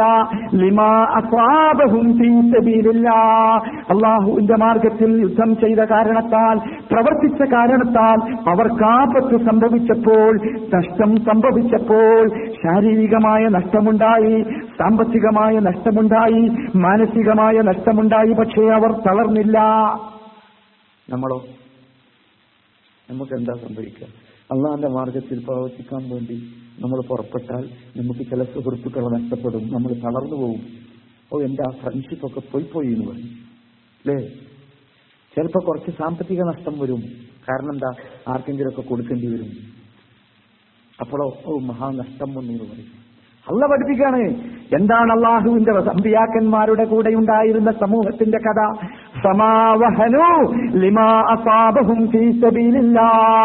ദൈവമാർഗത്തിൽ പ്രവർത്തിച്ചതിന്റെ കാരണമായി കൈ നഷ്ടപ്പെട്ടവർ, കാല് നഷ്ടപ്പെട്ടവർ, തല നഷ്ടപ്പെട്ടവർ, ജീവൻ നഷ്ടപ്പെട്ടവർ. നിങ്ങൾക്ക് ഓർമ്മയില്ലേ ഈ ഈർച്ചവാളുകൊണ്ട് ജീവനോടുകൂടി നെടുകെ ഈർന്ന് നിറച്ചവർ? പക്ഷേ അവർ തളർന്നില്ലെന്ന് മാത്രമല്ല, അവർ ദൗർബല്യം കാണിച്ചില്ല, വമസ്തകാനു അവരൊതുങ്ങിക്കൊടുത്തില്ല. എന്നിട്ട് അള്ളാഹ് പറയാ അതൊക്കെ പറഞ്ഞിട്ട് വല്ലാഹു യുഹിബ്ബു സ്സാബിരീൻ. ഇപ്പൊ മനസ്സിലായി എനിക്ക് സബ്ർ ഏതാ, നമുക്ക് ക്ഷമ എന്ന് പറയാൻ എളുപ്പമുണ്ട്. ഏതാണ്? അള്ളാഹുവിന്റെ മാർഗത്തിൽ പ്രവർത്തിക്കേണ്ടി വന്നാൽ, തന്റെ വല്ലതും നശിച്ചു പോയാൽ, നഷ്ടപ്പെട്ടു പോയാൽ, ആൾക്കാർ പറയുന്നില്ല അഭിമാനം നഷ്ടപ്പെട്ടു, എന്റെ ഇതിൽ പ്രവർത്തിച്ചതുകൊണ്ട് അഭിമാനം നഷ്ടപ്പെട്ടു, ഈ നാട്ടുകാരുടെ ഇടയിലുള്ള സ്ഥാനമാനങ്ങൾ നഷ്ടപ്പെട്ടു പോയി. അല്ലാഹു സുബ്ഹാനഹു വ തആല കിതാബിലൂടെ പഠിപ്പിക്കുന്നത് എന്താ? അങ്ങനെയുള്ള നഷ്ടം വന്നാൽ നിങ്ങൾക്ക് ക്ഷമിക്കാനായാൽ വല്ലാഹു യുഹിബ്ബുസ് സാബിരീൻ, അത്തരം ക്ഷമിക്കുന്നവരെ അല്ലാഹു ഇഷ്ടപ്പെടും. ഇഷ്ടമാണോ? ഈ ക്ഷമ നമുക്കുണ്ടാകണം. അതാണ് യഥാർത്ഥത്തിൽ നമുക്കുണ്ടാകേണ്ടത്. ഞാനോജിവെച്ച ആയത്ത് നിങ്ങൾ ശ്രദ്ധിച്ചിട്ടുണ്ടാകും. കാറൂന്ന് പറഞ്ഞൊരു മുതലാളി ഉണ്ടായിരുന്നു. കാലും ചരിത്രമൊക്കെ നിങ്ങൾക്കറിയാലോ. ഈ മുതലാളിയുടെ ഭാവം എന്താണോന്നോ? ഫഖറജ അലാ ഖൗമിഹി ഫീ സീനതിഹി. ഒരു ദിവസം ഈ കാറൂൻ മുതലാളിയതാ അവന്റെ സർവ്വവിധ ആഡംബര ഭാവങ്ങളോടുകൂടി ജനങ്ങളുടെ ഇടയിലേക്ക് ഇറങ്ങി വരുന്നു. അപ്പോഴോ നമ്മളെ കൂട്ടത്തിൽ ഒരു നല്ല മുതലാളി ഇങ്ങോട്ട് വന്നാൽ എന്താ സംഭവിക്കുക? കാറൂൻ മുതലാളിയെ കണ്ടപ്പോ ഖാലല്ലദീന യുരീദൂനൽ ഹയാത്തദ് ദുനിയാ, ദുനിയാവിലെ ജീവിതത്തിന് മാത്രം പ്രാധാന്യം കൽപ്പിക്കുന്ന ആളുകൾ പറഞ്ഞുപോയി, യാ ലൈത ലനാ മിസ്ല മാ ഊതിയ ഖാറൂൻ. ഔ, ഖാറൂനുള്ള സ്വത്ത് മാതിരി നമുക്കുണ്ടെങ്കിൽ എത്ര നന്നായി. നമുക്കൊക്കെ ചിലപ്പോ തോന്നലില്ലേ? തോന്നാൻ പാടില്ല. കാരണം എന്താ? അള്ള പഠിപ്പിക്കുന്നത് എന്താ? ഖാലല്ലദീന യുരീദൂനൽ ഹയാത്തദ് ദുനിയാ, അവന്റെ സ്വത്ത് കണ്ടിട്ട്, അവന്റെ സ്വാധീനം കണ്ടിട്ട്, അവന്റെ ശക്തി കണ്ടിട്ട്, അവന്റെ വൈഭവം കണ്ടിട്ട് അവനെപ്പോലെ എനിക്കുണ്ടായിരുന്നുവെങ്കിൽ എന്ന് പറഞ്ഞവൻ റബ്ബ് പഠിപ്പിക്കുന്നു. ഈ മനുഷ്യന്മാര് പറഞ്ഞു രണ്ടാമത്തെ വാചകം, ഇന്നഹു ലദൂ ഹവ്വിൻ അലീം. ഈ ഖാറൂൻ മഹാഭാഗ്യവാൻ തന്നെയാണ് കേട്ടോ. നമ്മളൊക്കെ പറയുന്ന വാചകം അല്ലേ? ഒരാളിങ്ങനെ ഭയങ്കരമായ പോകുന്നുണ്ട്, നമ്മൾ പറയും ഓ ആ ഭാഗ്യവാൻ, അവന്റെ മനസ്സിൽ. ഇവർക്കറിയോ ഈ കരക്കത്ത് നിന്ന് പറയണോന്നറിയോ അവന്റെ കഥ എന്താ? പുറത്തു നിന്ന് നമുക്ക് കരക്കത്ത് നിന്നിങ്ങനെ പറയാ ഇന്നഹൂലീം. ആ സമയത്ത് കേൾക്കണം വഖാലല്ലദീന ഊതുൽ ഇൽമ, വിജ്ഞാനം ലഭിക്കപ്പെട്ടവർ പറഞ്ഞു വേദഗ്രന്ഥം ലഭിക്കപ്പെട്ടവർ, ഖുർആൻ വായിച്ചവർ, ദീന് മനസ്സിലാക്കിയവർ പറഞ്ഞു, വൈലക്കം നിങ്ങൾക്ക് നാശം. ഓനെ കണ്ടപ്പോത്തിന് ഓ മഹാഭാഗ്യവാൻ എന്ന് പറയുന്ന കൂട്ടരെ, നിങ്ങൾക്ക് നാശം. കാരണം എന്താണ്? സവാബുല്ലാഹി ഖൈറുൻ, സവാബുല്ലാഹി ഖൈറുൻ. കാറൂൻ മുതലാളിയുടെ ഭൗതികമായ സമ്പത്തിന്റെ ഗാംഭീര്യമല്ല കൂട്ടരെ, സവാബുല്ലാഹി ഖൈറുൻ, അല്ലാഹുവിന്റെ പ്രതിഫലമാണ് ഏറ്റവും ഉത്തമമായിട്ടുള്ളത്. ലിമൻ ആമന വഅമില സാലിഹാ, വിശ്വസിക്കുകയും ആ വിശ്വാസമനുസരിച്ച് നല്ല പ്രവർത്തനങ്ങൾ ചെയ്യുകയും ചെയ്യുന്നവർക്ക് അതാണ് ഉത്തമം, റബ്ബിന്റെ പ്രതിഫലമാണ് ഉത്തമം. അള്ളൊരു വാചകം പറഞ്ഞത് കേട്ടോ, നമുക്കിത് കിട്ടൂലല്ലോ, അല്ലേ? നമുക്കിത് പറയാൻ കഴിയില്ലല്ലോ. നമുക്ക് അങ്ങനെ ഒരാൾ പറഞ്ഞാൽ ഈ മറുപടി പറയാൻ കഴിയില്ല. കാരണം എന്താ? അള്ളാഹു പറയുന്നു വലാ യുലഖാഹാ ഇല്ലസ്വാബിറൂൻ. റബ്ബിന്റെ പക്കലുള്ള ഈ പ്രതിഫലം കിട്ടണമെങ്കിൽ അത് സബറുള്ളവർക്ക് മാത്രമേ കിട്ടൂ. ഈ മറുപടി പറയാനുള്ള മനസ്സുണ്ടല്ലോ, അത് സബറിന്റെ ആളുകൾക്ക് മാത്രമേ കിട്ടൂ. സഹോദരങ്ങളെ, മനസ്സിലാക്കാൻ ദുനിയാവ് കണ്ടിട്ട് ആരും അസ്വസ്ഥനാകണ്ട, ബേജാറാകണ്ട, ക്ഷമ ഇല്ലാതാകണ്ട. മനുഷ്യന്മാരുടെ ക്ഷമ പോണ നേരം ഏറ്റവും വലുത് ഇതാണല്ലോ, അല്ലേ? അല്ലാഹു സുബ്ഹാനഹു വ തആല അതാ പഠിപ്പിച്ചത്, വലാ യുലഖാഹാ ഇല്ല സ്വാബിറൂൻ. അത് ക്ഷമയുള്ള ആളുകൾക്ക് മാത്രമേ കിട്ടൂ. ഖുർആനിലെ ഒരു സ്വഭാവം പറഞ്ഞു, വിശ്വാസികൾക്ക് ഉണ്ടാകേണ്ട ഒരു സ്വഭാവം എന്താ? ولا تستوي الحسنة ولا السيئة ادفع بالتي هي أحسن فإذا الذي بينك وبينه عداوة كأنه ولي حميم. നന്മയും തിന്മയും സമമല്ല. നിങ്ങൾക്ക് നിങ്ങളോടൊരാൾ തിന്മ ചെയ്താൽ തിരിച്ച് നിങ്ങൾ നന്മ ചെയ്യണം. എന്നാൽ ശത്രുതയുള്ളവർക്കിടയിൽ സ്നേഹബന്ധമുണ്ടാകും. അത് പറഞ്ഞിട്ട് അള്ള പറഞ്ഞു, وما يلقاها إلا الذين صبروا وما يلقاها إلا ذو حظ عظيم. ഈ ഒരു സ്വഭാവത്തിന്റെ ഉടമ ആകാൻ ആർക്കേ കഴിയൂ? إلا الذين صبروا, ക്ഷമയുള്ളവർക്കേ കഴിയൂ. നമുക്ക് കഴിയില്ലല്ലോ. കഴിയോ? മൂപ്പര് ചീത്ത പറഞ്ഞുകൊണ്ട് നമ്മളും ചീത്ത പറയാമെന്നാ തീരുമാനിച്ചു. അല്ലേ? മൂപ്പര് എൻ്റെ ഉപ്പനെ വിളിച്ചപ്പോൾ ഞാനും എന്ത് ചെയ്തു? ഉപ്പനെ വിളിച്ചു. അങ്ങനെ പറ്റൂല. എന്നിട്ട് നിങ്ങൾ ആലോചിച്ച് നോക്കി, കാറൂൻ മുതലാളിയെ കുറിച്ച് ആ നാട്ടിലെ കുഫാറുകൾ ഉപയോഗിച്ച പദം അല്ലാഹു ഇവിടെ ഉപയോഗിക്കുന്നു,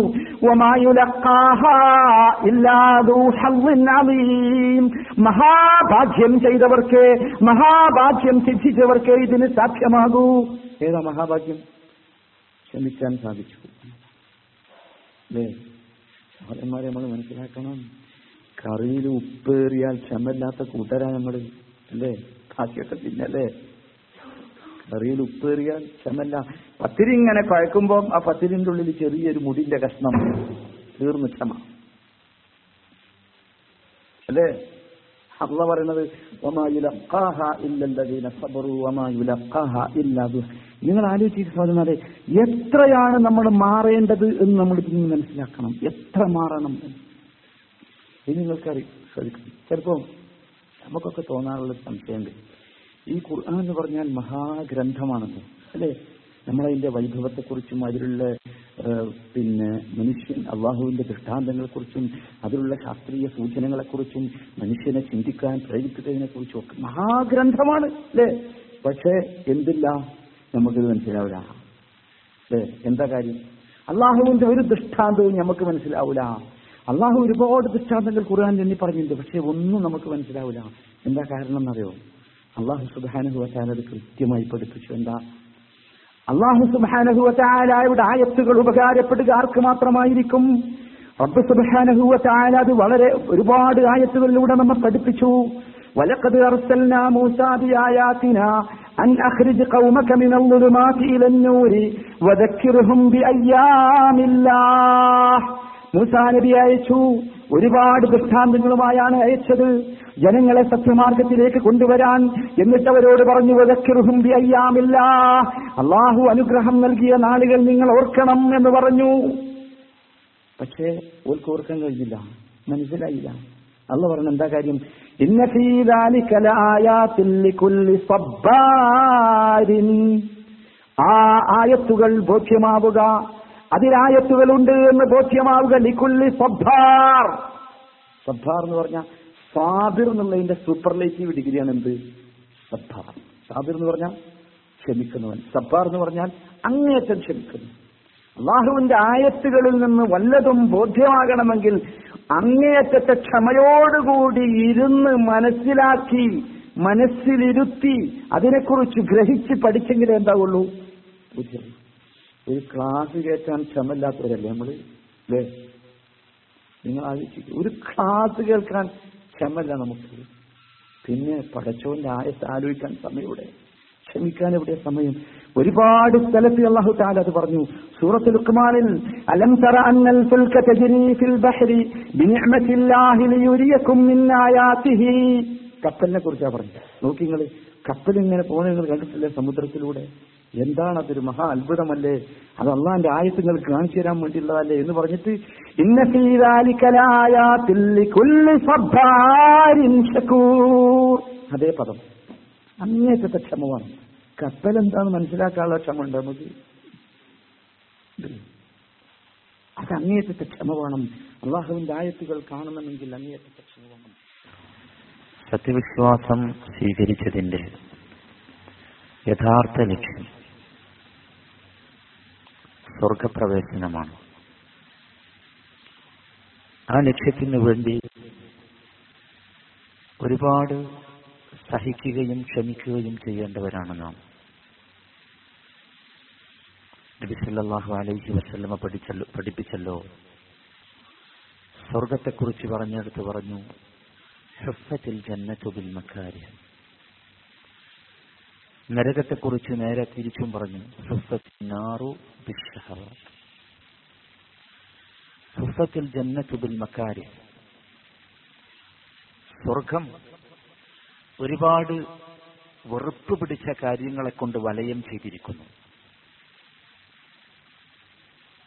സ്വർഗത്തിന് ചുറ്റുമുള്ളത് ഒരുപാട് വെറുപ്പ് പിടിച്ച കാര്യങ്ങളാണ്. നരകമാകട്ടെ സുഫത്തിന്നാറു ബിശ്ശഹവാത്ത്.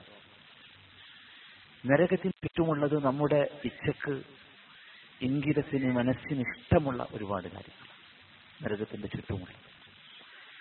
അപ്പൊ സ്വർഗപ്രവേശനം എന്നതിന് ഒരുപാട് പ്രയാസങ്ങൾ അനുഭവിക്കേണ്ടതുണ്ട് എന്നർത്ഥം.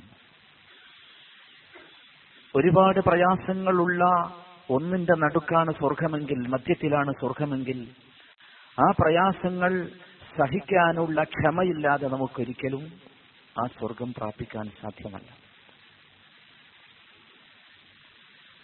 ശൈഖുൽ ഇസ്ലാം ഇബ്നു തൈമിയ്യ റഹ്മത്തുള്ളാഹി അലൈഹി ഈ വിഷയത്തെക്കുറിച്ച് പറയുന്നു, ഈ ഹദീസിനെ വിശദീകരിച്ചുകൊണ്ട് പറയുന്നു, حفت الجنة بالمكاره علمنا أنه لا طريق للجنة إلا عبر المكاره.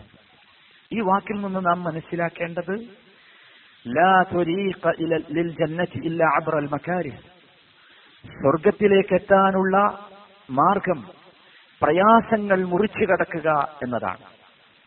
കാരണം لأنه قال حفت, കാരണം റസൂലുള്ള പറഞ്ഞ പദം സല്ലല്ലാഹു അലൈഹി വസല്ലം حفت എന്നാണ്, വലയം ചെയ്തിരിക്കും. അപ്പൊ ആ പ്രയാസങ്ങളെ മുറിച്ചു കടന്നെങ്കിലേ അപ്പുറത്തേക്ക് എത്താൻ സാധിക്കുകയുള്ളൂ. ഹുഫ്ഫത്ത് മിൻ ജമീഇൽ ജിഹാദ്, മുഴുവൻ ഭാഗങ്ങളിലും, സ്വർഗത്തിന്റെ ചുറ്റുഭാഗം. അതുകൊണ്ട് ഫഇദാ മാറകിബ്തൽ മകാരിഹ് ലാ തദ്ഖുലുൽ ജന്ന. അതുകൊണ്ട് ഈ പ്രയാസങ്ങളെ സഹിക്കാൻ നീ തയ്യാറല്ലെങ്കിൽ നിനക്ക് സ്വർഗത്തിൽ പ്രവേശിക്കാൻ സാധ്യമല്ല. എന്താണ് മകാരിഹ് എന്ന് പറഞ്ഞാൽ വൽ മകാരിഹ് ഹിയ മാ തക്റഹുൻ നഫ്സ്. മനസ്സിന് വെറുപ്പുള്ളതാണ് എന്ത്? മകാരിഹ്, ഇഷ്ടമില്ല, വെറുപ്പുള്ള കാര്യം. മിനൽ മുജാഹദത്തിൽ ലാസിമ ലിഅദാഇൽ ഇബാദാത്ത്. ഇബാദത്തുകൾ നിർവഹിക്കാൻ ആവശ്യമായ കഠിനമായ മുജാഹദത്ത്, കഠിനമായ പ്രയത്നം, കഠിനമായ പിടിച്ചു നിൽക്കൽ. ഉദാഹരണം സ്വലാത്തുൽ ഫജ്ർ, അത് നിർവഹിക്കാൻ ഭയങ്കര പ്രയാസമാണ്. ആ പ്രയാസത്തിന്റെ നടുവിലാണ് സ്വർഗം. ഭയങ്കര തണുപ്പുള്ള ദിവസം വുദു ചെയ്യുക പ്രയാസമാണ്. ആ പ്രയാസത്തിന്റെ നടുവിലാണ് സ്വർഗം. ബുദ്ധിമുട്ടുകൾ, ആപത്തുകൾ വരുമ്പോൾ ക്ഷമിച്ചു നിൽക്കുക പ്രയാസമാണ്, പക്ഷെ ആ പ്രയാസങ്ങൾക്ക് നടുവിലാണ് സ്വർഗം. ജിഹാദ് കഠിനമായ പ്രയാസമുള്ള കാര്യമാണ്, പക്ഷേ ആ പ്രയാസത്തിന് നടുവിലാണെന്ത്? സ്വർഗം. അതുകൊണ്ട് സ്വർഗം ഈ വെറുപ്പുള്ള പ്രയാസമുള്ള ബുദ്ധിമുട്ടുള്ള കാര്യങ്ങളെ മുറിച്ചു കടക്കാതെ ഒരിക്കലും സ്വർഗത്തിൽ പ്രവേശിക്കാൻ സാധ്യമല്ല. എന്നാൽ വലായും കിനു ഇഖ്തിറാഖുഹ ഇല്ലാ ബിസ്വബ്ർ, ഇത് മുറിച്ചു കടക്കാനോ കഠിനമായ ക്ഷമ വേണം. അതുകൊണ്ടാണ് നമ്മളൊക്കെ പരാജയപ്പെട്ടു പോകുന്നത്. ആ ക്ഷമ നമുക്കില്ലാതാകുമ്പോൾ നാം പരാജയപ്പെട്ടു, നമുക്ക് സാധിക്കില്ല. നല്ല സുഖമുള്ള തണുപ്പുള്ള റൂം, നന്നായി ഭക്ഷണം കഴിച്ച ശേഷമുള്ള ഉറക്കം, നല്ല സ്വപ്നം കണ്ടുള്ള ഉറക്കം, രാവിലെ ഡ്യൂട്ടിക്ക് പോകാനില്ല, ഫജ്റിന്റെ വിളി കേൾക്കാൻ നമുക്ക് സാധിക്കാതെ പോകുന്നു. തിരിച്ച് നരകത്തെക്കുറിച്ച് പറഞ്ഞതെന്താ? ഷഹവാത്തുകളാണ്, ഇച്ഛകളാണ്, എന്റെ ഇഷ്ടമുള്ള കാര്യങ്ങളാണ് നരകത്തിന് ചുറ്റുമുള്ളത്. ആ നരകത്തിന് ഇഷ്ടമുള്ള കാര്യങ്ങളാണ് നരകത്തിന് ചുറ്റുമുള്ളത് എന്നതുകൊണ്ട് തന്നെ അവിടെയും എന്ത് വേണം? ക്ഷമ വേണം. കാരണം ഇഷ്ടമുള്ള കാര്യത്തിലേക്ക് മനസ്സ് ചാഞ്ഞു പോകും, ആഗ്രഹിച്ചു പോകും. ആ ആഗ്രഹിച്ചു പോകുന്നതിൽ നിന്ന് രക്ഷപ്പെടണമെങ്കിൽ എന്ത് വേണം? ക്ഷമ വേണം. അപ്പൊ സ്വർഗത്തിൽ പ്രവേശിക്കണമെങ്കിൽ ക്ഷമ വേണം, നരകത്തിൽ പ്രവേശിക്കാതിരിക്കണമെങ്കിലും എന്ത് വേണം? ക്ഷമ. അതാണ് മുസ്ലിമായ മനുഷ്യൻ ജീവിതത്തിൽ ഉണ്ടാകേണ്ട യഥാർത്ഥത്തിലുള്ള ക്ഷമ. ശരി സഹോദര, എല്ലാറ്റിനും ഹുക്മ പഠിച്ചവരാണ് നാം. നമസ്കാരത്തിന്റെ ഹുക്മെന്ത്, വിധി എന്തെന്ന് ചോദിച്ചാൽ നമുക്കറിയാം അതെന്താ? ഫർളാണ് അല്ലെ, വാജിബാണ്. സക്കാത്തിന്റെ ഹുക്മെന്താ? വാജിബാണ്. ശരി, ഈ ക്ഷമ ഉണ്ടല്ലോ, സ്വർഗത്തിൽ പ്രവേശിക്കാൻ ആവശ്യമായ ക്ഷമ, നരകത്തിൽ പ്രവേശിക്കാതിരിക്കാൻ ആവശ്യമായ ക്ഷമ. ഈ ക്ഷമയുടെ ഹുക്മെന്താ? പണ്ഡിതന്മാർ പറയുന്നു അസ്ലു സബ്രി വാജിബുൻ. ഈ ക്ഷമയുടെ ഹുക്മെന്താ, വിധി എന്താ? വാജിബാണ് എന്നാണ്, നിർബന്ധമാണ് എന്നാണ്. അതുകൊണ്ടാണ് ക്ഷമയെ കൂട്ടി പറഞ്ഞത്. എന്തിന്റെ കൂടെയാണെന്ന് ശ്രദ്ധിച്ചു നോക്കൂ. വസ്തഈനു ബിസ്സബിരി വസ്സലാ, വസ്തഈനു ബിസ്സബിരി വസ്സലാ, ഫലയുടെ കൂടെയാണ്, നമസ്കാരത്തിന്റെ കൂടെയാണ്. ആരെ പറഞ്ഞത്? ക്ഷമയെ പറഞ്ഞത്. സാധാരണ ക്ഷമയല്ല. ഞാൻ ഓതിവെച്ച സൂറത്ത് ആലു ഇംറാനിലെ അവസാനത്തെ വചനം നിങ്ങൾ പലതവണ കേട്ടതായിരിക്കും. വിശ്വാസികളെ എന്ന് സ്നേഹപൂർവ്വം വിളിച്ചുകൊണ്ട് അള്ളാഹു പറയുന്നത് ഇസ്ബിറു വസാബിറു. രണ്ടും തമ്മിൽ വ്യത്യാസമുണ്ട്. ഒന്ന് ക്ഷമിക്കുക, സ്വാബറ എന്ന് പറഞ്ഞാൽ അന്യോന്യം ക്ഷമിക്കുക എന്നതാണ്. ക്ഷമയുടെ അങ്ങേയറ്റത്തെ അവസ്ഥയാണ് ഇസ്ബിറു വസാബിറു. എന്നിട്ട് ആയത്തിന്റെ അവസാനം പറയുന്നു എന്തിനാണിത്? ലഅല്ലക്കും തുഫ്ലിഹൂൻ, വിജയിക്കാനുള്ള മാർഗം അതാണ്. കാരണം എന്താ? സ്വർഗത്തിൽ പ്രവേശിക്കണമെങ്കിൽ ക്ഷമ വേണം, നരകത്തിൽ നിന്ന് രക്ഷപ്പെടണമെങ്കിലും എന്ത് വേണം? ക്ഷമ വേണം. ശരി, അപ്പോൾ ക്ഷമ എന്താണ്? വാജിബാണ്. എന്ന് വെച്ചാൽ ക്ഷമിച്ചില്ലെങ്കിൽ കുറ്റം കിട്ടും എന്നർത്ഥം. അതാണ് ക്ഷമയുടെ ഒന്നാമത്തേത്. ഈ വാജിബായ ക്ഷമയോടൊപ്പം തന്നെ നാം മനസ്സിലാക്കേണ്ടത് വാജിബല്ലാത്ത ക്ഷമയുമുണ്ട്. മുസ്തഹബായ ക്ഷമ അഥവാ ഐച്ഛികമായ ക്ഷമ, ക്ഷമിക്കുകയും ക്ഷമിക്കാതിരിക്കുകയും ചെയ്യാം എന്ന് പറയുന്ന ചില അവസ്ഥകളുണ്ട്. പണ്ഡിതന്മാർ ക്ഷമയെ അങ്ങനെ വേർതിരിച്ചു. സബറുൻ വാജിബുൻ, യഅ്സമുൽ ഇൻസാനു ഇദാ ലം യസ്ബിർ, ക്ഷമിച്ചില്ലെങ്കിൽ പാപം കിട്ടാവുന്ന, കുറ്റം കിട്ടാവുന്ന വാജിബായ ക്ഷമ. സബറുൻ മുസ്തഹബുൻ, മുസ്തഹബായ ക്ഷമ അഥവാ ഐച്ഛികമായ ക്ഷമ. ഫഹുവ വാജിബുൻ മിനൽ ഫിൽ വാജിബാതി വവാജിബുൻ അനിൽ മുഹറമാതി വമുസ്തഹബുൻ അനിൽ മുക്റഹാതി. എപ്പോഴാണ് ക്ഷമ വാജിബാകുന്നത്? നിർബന്ധമായ കാര്യങ്ങളെ സ്വീകരിക്കാൻ, ചെയ്യാൻ ക്ഷമ ആവശ്യമാണ് എങ്കിൽ അവിടെ ക്ഷമ എന്താണ്? നിർബന്ധമാണ്. മക്രൂഹാത്തുകൾ അഥവാ നിർബന്ധമല്ല, ഹറാമാക്കിയ കാര്യങ്ങളല്ല, നിർബന്ധമായി ചെയ്യേണ്ട കാര്യങ്ങളല്ല. എന്നാൽ കറാഹത്ത് എന്നതിൽ ഫിഖ്ഹ് കർമ്മശാസ്ത്രം ഉൾപ്പെടുത്തിയിട്ടുള്ള കാര്യങ്ങൾ അഥവാ ചെയ്യൽ മോശമാണ് എന്നാൽ കുറ്റമില്ല, അങ്ങനത്തെ കാര്യം, അതാണെന്ത്? കറാഹത്ത് എന്ന് പറയുന്നത്. അവിടെ ക്ഷമ എന്താണ്? മുസ്തഹബാണ്, ഐച്ഛികമാണ്, സുന്നത്താണ്. മറ്റേടത്ത് ക്ഷമ ഇവിടെ നിർബന്ധമായ കാര്യങ്ങൾ ചെയ്യുന്നിടത്തും ഹറാമിൽ നിന്ന് അകന്നു നിൽക്കുന്നിടത്തും ക്ഷമ എന്താണ്? വാജിബാണ്, നിർബന്ധമാണ് എന്ന് നാം മനസ്സിലാക്കണം. അതുകൊണ്ടാണ് ചില സ്ഥലങ്ങളിൽ ഖുർആൻ പറഞ്ഞു കാണാം വല ഇൻ സബർതും ലഹുവ ഖൈറുൽ ലിസ്സാബിരീൻ, ക്ഷമിക്കുകയാണെങ്കിൽ അതാണ് അവർക്ക് നല്ലത് എന്ന് പറഞ്ഞാൽ അവിടെ ഐച്ഛികമാണ്, നിർബന്ധമല്ല.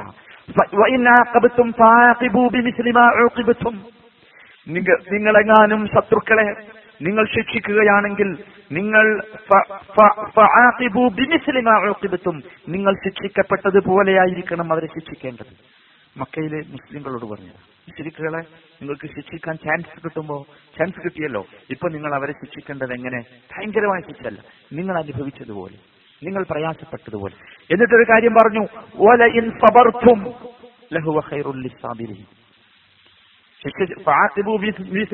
എന്ന് പറഞ്ഞിട്ട് പറയുന്നു, അല്ല, ഇനി നിങ്ങൾക്ക് അങ്ങനെ ചെയ്യാതെ, പകരം ചെയ്യാതെ ക്ഷമിക്കാൻ സാധിക്കുകയാണെങ്കിൽ അതാകുന്നു ക്ഷമാലുക്കൾക്ക് ഉത്തമം. അവിടെ ക്ഷമ എന്താണ്? ഐച്ഛികമാണ്, എന്തല്ല നിർബന്ധമല്ല. ക്ഷമിക്കുകയും ചെയ്യാം, ശിക്ഷിക്കുകയും ചെയ്യാം എന്നർത്ഥം. ഈ രണ്ട് രൂപത്തിലും അത് വരും എന്നർത്ഥം. അപ്പോ വാജിബായ ക്ഷമയുണ്ട്. ഉദാഹരണമാണ് ഫജ്ർ നമസ്കരിക്കാൻ വേണ്ടിയുള്ള ക്ഷമ. ഫജ്ർ നമസ്കരിക്കാനുള്ള ക്ഷമ, അതിന് നമ്മൾ സഹിക്കേണ്ടി വരും. ആ ക്ഷമ എന്താണ്? വാജിബാകുന്നു, നിർബന്ധമാകുന്നു, അല്ലെ? ആപത്തുകൾ വരുമ്പോൾ പൊട്ടിക്കരയാൻ പ്രവണത വരും, അല്ലെ? നമ്മുടെ നാട്ടിലെ കണ്ടില്ല നിങ്ങൾ, നെഞ്ചത്തെ കടിച്ച് കുപ്പായൊക്കെ കീറിയിട്ടുള്ള ഒരു കരച്ചിലുണ്ട്, ശക്തമായ കരച്ചിൽ. ആ അതിൽ നിന്ന് വിട്ടുനിൽക്കാനുള്ള ക്ഷമ, പിടിച്ചു നിൽക്കാനുള്ള ക്ഷമ, അത് വാജിബാണ്, നിർബന്ധമാണ്, നിർബന്ധമാണ്. ശരി, ഒരാൾ നിങ്ങളോട് തെറ്റ് ചെയ്തു, തിന്മ ചെയ്തു, പകരം ചെയ്യാൻ നിങ്ങൾക്ക് അനുവാദമുണ്ട്, പക്ഷേ നിങ്ങൾ അവിടെ ക്ഷമിക്കുക എന്നത് എന്താണ്? മുസ്തഹബാണ്, അഥവാ നിർബന്ധമല്ല, ഐച്ഛികമാണ്. നിങ്ങൾക്ക് ക്ഷമിക്കുകയും ചെയ്യാം, പകരം ചെയ്യുകയും ചെയ്യാം. ഇതാണ് മനസ്സിലാക്കേണ്ട കാര്യം. അപ്പൊ വാജിബായ ക്ഷമയുണ്ട്, വാജിബല്ലാത്ത ക്ഷമയുമുണ്ട്. ഇനി രണ്ടു തരം ക്ഷമയുണ്ട്. മനുഷ്യന്റെ ശാരീരികമായും മാനസികമായുമുള്ള ക്ഷമ. ഒന്ന് ശാരീരികമായ ക്ഷമ, രണ്ടാമത്തേത് മാനസികമായ ക്ഷമ. ഈ ശാരീരികമായ ക്ഷമയിൽ തന്നെ രണ്ടു തരമുണ്ട്.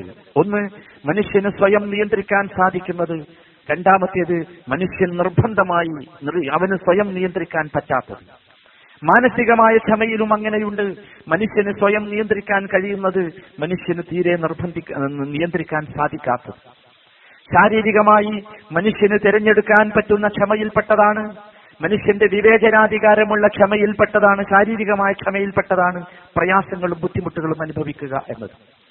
നമുക്ക് അനുഭവിക്കുകയും ചെയ്യാം, അനുഭവിക്കാതിരിക്കുകയും ചെയ്യാം, ഒരു കുഴപ്പമില്ല. നമുക്ക് മാറിപ്പോകാം, സ്ഥലം മാറിപ്പോകാം, അങ്ങോട്ട് പോകാം ഒക്കെ ചെയ്യാം. ശരി, നിർബന്ധമായ ശാരീരികമായി മനുഷ്യൻ ക്ഷമിക്കേണ്ട ഘട്ടമാണെന്ത്? ഒരു ശിക്ഷക്ക് നാം വിധേയമാക്കിയാൽ 100 അടി അടിക്കാനുള്ള ഒരു ശിക്ഷ നമുക്ക് വന്നു എന്ന് വെക്കുക, അത് നാം നിർബന്ധിതനാണ് ഏൽക്കൽ. അവിടെ നാം എന്ത് ചെയ്യണം? അത് ക്ഷമിച്ചേൽക്കുക തന്നെ വേണം, വേറെ ഒരു നിവൃത്തിയുമില്ല. മാനസികമായി മനുഷ്യന് സ്വാതന്ത്ര്യമുള്ള ക്ഷമ, നഫ്സിയായ മാനസികമായ സ്വാതന്ത്ര്യമുള്ള ക്ഷമ, സബ്റുൻ നഫ്സി അൻ ഫിഅലി മാ ലാ യഹ്സിനു ശർഅൻ, ശർഅ് നല്ലതല്ല എന്ന് പറഞ്ഞ കാര്യങ്ങൾ ചെയ്യുന്നതിൽ നിന്ന് പിടിച്ചു നിൽക്കുക. നിർബന്ധമായി മാനസികമായി മനുഷ്യൻ ഒരിക്കലും അവന് സഹിക്കുകയല്ലാതെ നിവൃത്തിയില്ല, മനസ്സ് അസഹിക്കുകയല്ലാതെ നിവൃത്തിയില്ല എന്ന് വരുന്ന ക്ഷമ ഏതാണ്? ഉദാഹരണം, നമുക്ക് പ്രിയപ്പെട്ട ആരെങ്കിലും നമ്മോട് വിട പറഞ്ഞു, നമുക്കവിടെ സ്വാതന്ത്ര്യമല്ല, എന്ത് ചെയ്യണം? ക്ഷമിക്കണം. സ്വാതന്ത്ര്യമല്ല, നിർബന്ധമാണ്. നമ്മളൊരു മോൻ മരിച്ചുപോയി, പെട്ടെന്ന് ക്ഷമിച്ചേ തീരൂ. അപ്പൊ ഇങ്ങനെ ക്ഷമയെ ഈ രൂപത്തിലും വേർതിരിക്കപ്പെട്ടിട്ടുണ്ട്. ഏതായിരുന്നാലും നാം മനസ്സിലാക്കേണ്ടത്, ഇവിടെ മനുഷ്യനും മൃഗവും തമ്മിൽ വ്യത്യാസമുണ്ട്. ഈ ക്ഷമയുടെ വിഷയത്തിൽ മനുഷ്യനും മൃഗവും തമ്മിൽ വ്യത്യാസമുണ്ട്. നിർബന്ധമായുള്ള ക്ഷമയുടെ കാര്യത്തിൽ മൃഗവും മനുഷ്യനും തുല്യമാണെങ്കിൽ, നിർബന്ധമല്ലാത്ത സ്വയം തിരഞ്ഞെടുക്കാൻ അധികാരമുള്ള ക്ഷമയുടെ കാര്യവുമായി മനുഷ്യൻ മൃഗത്തിൽ നിന്ന് വ്യത്യസ്തമായി നിൽക്കുന്നു എന്ന് മനസ്സിലാക്കാം. മുസ്ലിം സമൂഹം ഏറെ ആദരിച്ചിരുന്ന സ്പെയിനിലെ മറുവ് എന്ന പ്രദേശത്തുള്ള ഒരു സംഭവം പണ്ഡിതന്മാർ വളരെ ഹിക്മത്തുമായി ബന്ധപ്പെട്ട വിഷയത്തിൽ റിപ്പോർട്ട് ചെയ്തതായി കാണാൻ സാധിക്കും. മാ ഗലബനി റജുലുൻ കമാ ഗലബനി സാബുൻ മിൻ മറുവ് എന്ന പ്രദേശത്തെ യുവാക്കൾ എന്നെ ജയിച്ചടക്കിയതുപോലെ ആരും എന്നെ ജയിച്ചടക്കിയിട്ടില്ല. എന്താണത്? ഖാലലി മറത്തൻ മസ്ബർ, എന്നോട് ചോദിച്ചു എന്താണ് ക്ഷമ? ഞാൻ പറഞ്ഞു, ഇൻ വജദ്ന അഖൽന വ ഇൻ ഫഖദ്ന സബർന. എന്താണ് ക്ഷമ എന്നോ? കിട്ടിയാൽ തിന്നും, കിട്ടിയില്ലെങ്കിൽ തിന്നാതെ ക്ഷമിച്ചിരിക്കും, അതാണ് ക്ഷമ എന്ന്. ഖാല, അപ്പോൾ ഈ കുട്ടികൾ പറഞ്ഞു, ഹാദാ മാ തഫഅലുഹു കിലാബു മർവിൻ അൻദന, ഞങ്ങളുടെ നാട്ടിലെ പട്ടികൾക്കുള്ള ക്ഷമയാണല്ലോ നിങ്ങൾ ഈ പറഞ്ഞു. ഞങ്ങളുടെ നാട്ടിലെ മറുവിലെ പട്ടികളൊക്കെ എങ്ങനെയാണ്? കിട്ടിയാൽ തിന്നില്ലെങ്കിലോ? തിന്നാണ്ടിരിക്കും. അതാണ് അദ്ദേഹം പറഞ്ഞത്. ഈ കുട്ടികളാണ് എന്നെ ജയിച്ചടക്കിയ ഒരു അപ്പോൾ ഞാൻ ചോദിച്ചു, ഫമസ്സബറു ഇൻദക്കും, എന്നാ പിന്നെ എന്താ നിങ്ങളെ നാട്ടിലെ ക്ഷമ? നിങ്ങളെ പട്ടികളുടെ ക്ഷമയാണല്ലോ ഞങ്ങളെ ക്ഷമ. ശരി, എന്താ? അവർ വിശദീകരിച്ചു, ഇൻ ഫഖദ്നാ സബർനാ വ ഇൻ വജദ്നാ ആഫർനാ വ അതൈനാ ലിഗൈരിനാ. ഒന്നും തിന്നാൻ കിട്ടിയിട്ടില്ലെങ്കിൽ ഞങ്ങൾ ക്ഷമിക്കും, കിട്ടിയാലോ കിട്ടിയാൽ ആഫർനാ ഞങ്ങൾ മറ്റുള്ളവർക്ക്, വ അതൈനാ ലിഗൈരിനാ ഞങ്ങൾ മറ്റുള്ളവർക്ക് കൊടുക്കും. അതാണ് എന്ത് യഥാർത്ഥ ക്ഷമ. അപ്പോ പട്ടിണി കിടക്കുമ്പോ ക്ഷമിച്ചു എന്നത് എന്തല്ല, ക്ഷമയല്ല. പട്ടിണി കിടക്കുമ്പോൾ ക്ഷമ എന്താ? പട്ടിണി കിടക്കുമ്പോൾ ഭക്ഷണം കിട്ടി, അപ്പോഴോ തൊട്ടപ്പുറത്തുള്ള പട്ടിണി കിടക്കുന്ന മനുഷ്യന് നൽകാൻ സാധിക്കുക എന്നതാണ് എന്ത്, അതാണ് യഥാർത്ഥ ക്ഷമ. അതാണ് ക്ഷമയിൽ മനുഷ്യനും പട്ടിയും മനുഷ്യനും തമ്മിലുള്ള വ്യത്യാസം. മറുപോലെ പട്ടികൾ അങ്ങനെയാണ് എന്നാണ് കുട്ടികൾ പഠിപ്പിച്ചത്. അപ്പൊ സഹോദരന്മാരെ, ഇനി നമ്മൾ മനസ്സിലാക്കേണ്ടത് ഈ ക്ഷമ എന്നത് അള്ളാഹു മനുഷ്യന്റെ തക്ലീഫുമായി ബന്ധപ്പെട്ടതാണ്, മനുഷ്യന്റെ നിർബന്ധ കാര്യവുമായി ബന്ധപ്പെട്ടതാണ്. അള്ളാഹു സുബ്ഹാനഹു വ തആല മനുഷ്യനെ നിർബന്ധമായ കാര്യങ്ങളെ കൊണ്ട് പരീക്ഷിക്കുന്നു. വാജിബാത്തുകൾ, നിർബന്ധമായി ചെയ്യേണ്ട കർമ്മങ്ങൾ, അത് ചെയ്യുന്നുണ്ടോ ഇല്ലയോ എന്നത് പരീക്ഷിക്കും. മുഹറമാത്തുകളെ കൊണ്ട്, അഥവാ നിഷിദ്ധമാക്കിയവയെ കൊണ്ട് പരീക്ഷിക്കും. അതിൽ നിന്ന് അവൻ വിട്ടുനിൽക്കുന്നുണ്ടോ ഇല്ലയോ എന്നത് പരീക്ഷിക്കും. ഇത് രണ്ടും പരീക്ഷണമാണ്. ഈ മനുഷ്യൻ ഈ രണ്ടിന്റെ മുമ്പിലും ക്ഷമിച്ചു നിൽക്കണം. അതുപോലെ തന്നെ മൂന്നാമത് അള്ളാഹു വിധികളെ കൊണ്ട് പരീക്ഷിക്കും. അസഹ്യമായ വിധികൾ, സഹിക്കാൻ പറ്റാത്ത, താങ്ങാൻ പറ്റാത്ത ശക്തമായ വിധികളെ കൊണ്ട് പരീക്ഷിക്കും. അവിടെ അക്ഷമരാകാതെ, അസ്വസ്ഥരാകാതെ, പടച്ചതമ്പുരാൻ ഇഷ്ടമില്ലാത്ത വാക്കുകൾ പറയാതെ ക്ഷമിക്കാൻ സാധിക്കുമോ എന്ന് അള്ളാഹു പരീക്ഷിക്കും. അപ്പൊ മൂന്ന് തരം. ഒന്ന്, വാജിബാത്തുകൾ പരീക്ഷണമുണ്ട്, ചെയ്യൂല്ലേ നോക്കും അള്ളാഹു. അതിനാണ് ഫജ്ർ നിസ്കാരമൊക്കെ വളരെ നേരത്തെ ചെയ്യൂല്ലേ നോക്കാൻ തന്നെയാണ്. അപ്പൊ അവിടെ നമുക്ക് ക്ഷമിക്കാൻ കഴിയോ? രണ്ടാമത്തേത് മുഹറമാത്തുകൾ, നമ്മുടെ മുമ്പിൽ ഇങ്ങനെ നൃത്തം വെക്കും മുഹറമാത്തുകൾ, തെറ്റായ കാര്യങ്ങൾ, സൗകര്യം, തെറ്റായ കാര്യം ചെയ്യാൻ ഭയങ്കര സൗകര്യം, തെറ്റ് ചെയ്യാൻ, തിന്മ ചെയ്യാൻ എല്ലാവിധ സൗകര്യം. ആരും കാണൂല. കാണൂ, എന്താ സുഖം ഈ മാതിരി ഒരു നാട് വേറെ. ഏതുതരം തിന്മകൾ ചെയ്യാൻ നമുക്ക് സ്വാതന്ത്ര്യമുണ്ടെങ്കിൽ ആരും കാണാതെ ചെയ്യാവുന്ന അവസരം അള്ളാഹുവിന്റെ പരീക്ഷണമാണ്. മുഹറമാത്തുകൾ അല്ലേ, ആരും കാണുന്നില്ല, ആരും കേൾക്കുന്നില്ല, ആരും അറിയുകയില്ല, ഒറ്റക്ക് ഞാനും അവളും മാത്രം ഒരു റൂമിൽ, അല്ലെങ്കിൽ ഒരു സ്ഥലത്ത്, ഒരു പ്രദേശത്ത് ഒറ്റപ്പെട്ടു. അവിടെ അവളുടെ സൗന്ദര്യമോ അവളുടെ ശരീരത്തിന്റെ ഏതെങ്കിലും രൂപത്തിലുള്ള ഭാഗങ്ങളോ സ്വാധീനിച്ച് മനുഷ്യന് ക്ഷമ നഷ്ടപ്പെടാൻ പാടില്ല, പിടിച്ചു നിൽക്കണം. മൂന്നാമത്തേത് ഖദറുകളിലുള്ള ക്ഷമയാണ്. അസഹ്യമായ, സഹിക്കാൻ പറ്റാത്ത അവസ്ഥ വരാം. ചിലപ്പോ ജോലി കിട്ടാതെ പട്ടിണി കിടക്കേണ്ടി വന്നേക്കാം, സംഭവിക്കാം. അതിനേക്കാൾ ശക്തമായത് വരും. മാരകമായ വേദനയുള്ള രോഗങ്ങൾ വന്നേക്കാം, പിടിച്ചു നിൽക്കാൻ പറ്റാത്ത മാരകമായ വേദനയുള്ള രോഗങ്ങൾ. നിങ്ങൾ കണ്ടിട്ടില്ലേ, ചില ക്യാൻസർ രോഗികളൊക്കെ ചെന്ന് സന്ദർശിച്ചു നോക്കൂ, വായിലൊക്കെ ക്യാൻസർ. അള്ളാഹു കാത്തിരക്ഷിക്കുമാറാകട്ടെ. ഒരുപാട് രോഗികളുണ്ട്. അള്ളാഹു അവർക്ക് സഹനവും ക്ഷമയും ശിഫയും നൽകി അനുഗ്രഹിക്കുമാറാകട്ടെ. അതൊക്കെ ഒന്ന് കണ്ടു നോക്കിയാലുണ്ട്, വല്ലാത്ത പ്രയാസമാണ്. അള്ളാഹുവിന്റെ ഖദർ, അള്ളാഹുവിന്റെ വിധി, സഹിക്കുകയല്ലാതെ മറ്റൊരു നിവൃത്തിയുമില്ല. അവിടെ ഒരിക്കലും പടച്ചറബിനെ കുറിച്ച് ഒരു ദുഷ്വിചാരവും കൂടാതെ ക്ഷമിക്കുവാനാണ് നമ്മുടെ ബാധ്യത. അതാണ് നാം ചെയ്യേണ്ടത്. നബി സല്ലല്ലാഹു അലൈഹി വസല്ലമ ഈ മൂന്ന് രംഗത്തും അതീവ ക്ഷമ കാണിക്കാൻ സാധിക്കുന്നവർക്ക് സ്വർഗം സന്തോഷ വാർത്ത അറിയിച്ചിട്ടുണ്ട്. അതാണ് ഹസ്സത്തുൽ ജന്നത്തു ബിൽ മക്കാരിഹ് എന്ന് പറഞ്ഞാൽ. സല്ലല്ലാഹുവിന്റെ സന്നിധിയിലേക്ക് രണ്ട് കണ്ണും നഷ്ടപ്പെട്ട ഒരാൾ കടന്നു വരുന്നു. ആ രണ്ട് കണ്ണും നഷ്ടപ്പെട്ട നബി സല്ലല്ലാഹു അലൈഹി വസല്ലമയുടെ സന്നിധിയിലേക്ക് തപ്പി തപ്പി കടന്നു വരുന്ന മനുഷ്യനെ കണ്ടപ്പോൾ റസൂലുള്ള പറയുകയാണ്, ഇന്നല്ലാഹ തആല ഖാൽ إذا ابتليت عبدي بحبيبتيه ثم صبر عوضته منهما الجنة. എന്റെ അടിമ അവന്റെ ഏറ്റവും രണ്ട് ഉറ്റ ചങ്ങാതിമാരെ നഷ്ടപ്പെടുത്തിക്കൊണ്ട് എന്റെ അടിമയെ ഞാൻ പരീക്ഷിച്ചാൽ, ഏതാ ഉറ്റ ചങ്ങാതിമാർ? കണ്ണാണ്. ഹബീബത്തെ ഉറ്റ ചങ്ങാതിമാർ എന്ന് പറഞ്ഞാൽ കണ്ണാണ്. കണ്ണ് നമ്മുടെ ചങ്ങാതിയാണ്, ഹബീബാണ് കണ്ണ്. റസൂലുള്ളാഹിന്റെ പദമാണ് സല്ലല്ലാഹു അലൈഹി വസല്ലം, ഹബീബത്തെ. എന്നിട്ട് അത് നഷ്ടപ്പെട്ടതിന്റെ പേരിൽ സുമ്മ സബറ, ക്ഷമിച്ചു നിന്നാൽ അവ്വൽതുഹു മിൻഹുമാ അൽ ജന്ന, അവ രണ്ടിലും പകരമായി ഞാൻ സ്വർഗം നൽകും. സ്വർഗമാണ് ക്ഷമയുടെ എന്ത് പ്രതിഫലം. നിങ്ങൾക്ക് ഓർമ്മയുണ്ടാകും, ഒരു കറുത്ത പെണ്ണ് നബി സല്ലല്ലാഹു അലൈഹി വസല്ലമയുടെ സന്നിധിയിലേക്ക് കടന്നു വരുന്നു. അവർക്ക് ഒരു രോഗമാണ്. രോഗമെന്താ? ബോധക്ഷയം വന്ന് വീണുപോവുക. ശികായത്തുമായി റസൂലുള്ളാഹിയുടെ സന്നിധിയിലേക്ക് വരുന്നു. റസൂലുള്ളാഹി സല്ലല്ലാഹു അലൈഹി വസല്ലമയോട് പറയുന്നു, റസൂലുള്ളാഹ്, ഞാൻ പെട്ടെന്ന് ബോധക്ഷയം സംഭവിച്ച് ഞാൻ വീണുപോകും. സ്ത്രീയാണ്. അപ്പൊ എന്റെ അവയവങ്ങളൊക്കെ അവരത്തൊക്കെ ആളുകൾ കണ്ടുപോകുന്നു. അതുകൊണ്ട് എനിക്ക് വേണ്ടി അങ്ങ് പ്രാർത്ഥിക്കണം. റസൂലുള്ളാഹി പെണ്ണിനെ പഠിപ്പിച്ചു, ഇൻഷഇതി സബർതി വലകിൽ ജന്ന. പെണ്ണെ, നിനക്ക് ക്ഷമിക്കാനാവുമോ? ഈ രോഗം സഹിച്ചുകൊണ്ട് നിനക്ക് ക്ഷമിക്കാൻ സാധിക്കുമെങ്കിൽ നിനക്ക് സ്വർഗമുണ്ട്. നമ്മുടെ കുടുംബത്തിലുണ്ടാവും, നമ്മുടെ ബന്ധുക്കളുണ്ടാവും, കുടുംബക്കാരുണ്ടാകും, നാം കാണേണ്ട സന്ദർശകരുണ്ടാവും. ഈ ഹദീസ് അവരെയൊക്കെ നാം ഓർമ്മിപ്പിക്കണം. വേദന കൊണ്ട് പിടയുന്ന, മാരകമായ വേദന കൊണ്ട് പിടയുന്ന ക്യാൻസർ രോഗികൾ, കിഡ്നി നഷ്ടപ്പെട്ടവർ, പലതരത്തിലുള്ള പ്രയാസവും അനുഭവിച്ച ആളുകളെ നിങ്ങൾ സന്ദർശിക്കുന്നുണ്ടാകും. ആ സന്ദർശിക്കുന്ന വേളയിൽ അവരുടെ മുഖത്തേക്ക് ഒരു പ്രയാസത്തോടുകൂടി ഒരു നോട്ടം നോക്കി ഒരു കണ്ണീരൊലിപ്പിച്ച് തിരിച്ചു പോരുകയല്ല നാം ചെയ്യേണ്ടത്.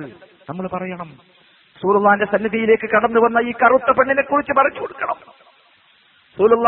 റസൂലുള്ളാഹി സ്വല്ലല്ലാഹു അലൈഹി വസല്ലമയുടെ അടുത്ത് ഈ സ്ത്രീ വന്നതും ആ സ്ത്രീക്ക് ഈ രൂപത്തിൽ രോഗമുണ്ടായതും ഇവിധം ഒരു ചോദ്യം ആ സ്ത്രീ ചോദിച്ചതുമൊക്കെ പടച്ചറപ്പ് ചോദിപ്പിച്ചതാണ്. എന്തിന്? ഇത്തരത്തിലുള്ള പരീക്ഷണങ്ങളെ പച്ചയായി അഭിമുഖീകരിക്കേണ്ടി വരുമ്പോൾ എന്തായിരിക്കണം നാം സ്വീകരിക്കേണ്ടത്? മറ്റുള്ളവരുതല്ല, നമുക്കും വരാം. ഈ പറയുന്ന ഞാനും നിങ്ങളും കേൾക്കുന്ന നിങ്ങളുമൊക്കെ ഒരു പക്ഷേ നമുക്കറിയില്ല ഇതിന്റെ അണുക്കൾ എവിടെയാണ് ഒളിച്ചിരിക്കുന്നത്, ശരീരത്തിന്റെ ഏത് ഭാഗത്താണ് എപ്പോൾ ഈ രോഗം നമുക്ക് വരുമെന്ന് നമുക്ക് പറയാൻ സാധ്യമല്ല. എന്ത് വേണം? ഈ ഹദീസ് നമ്മുടെ മനസ്സിലുണ്ടാകണം.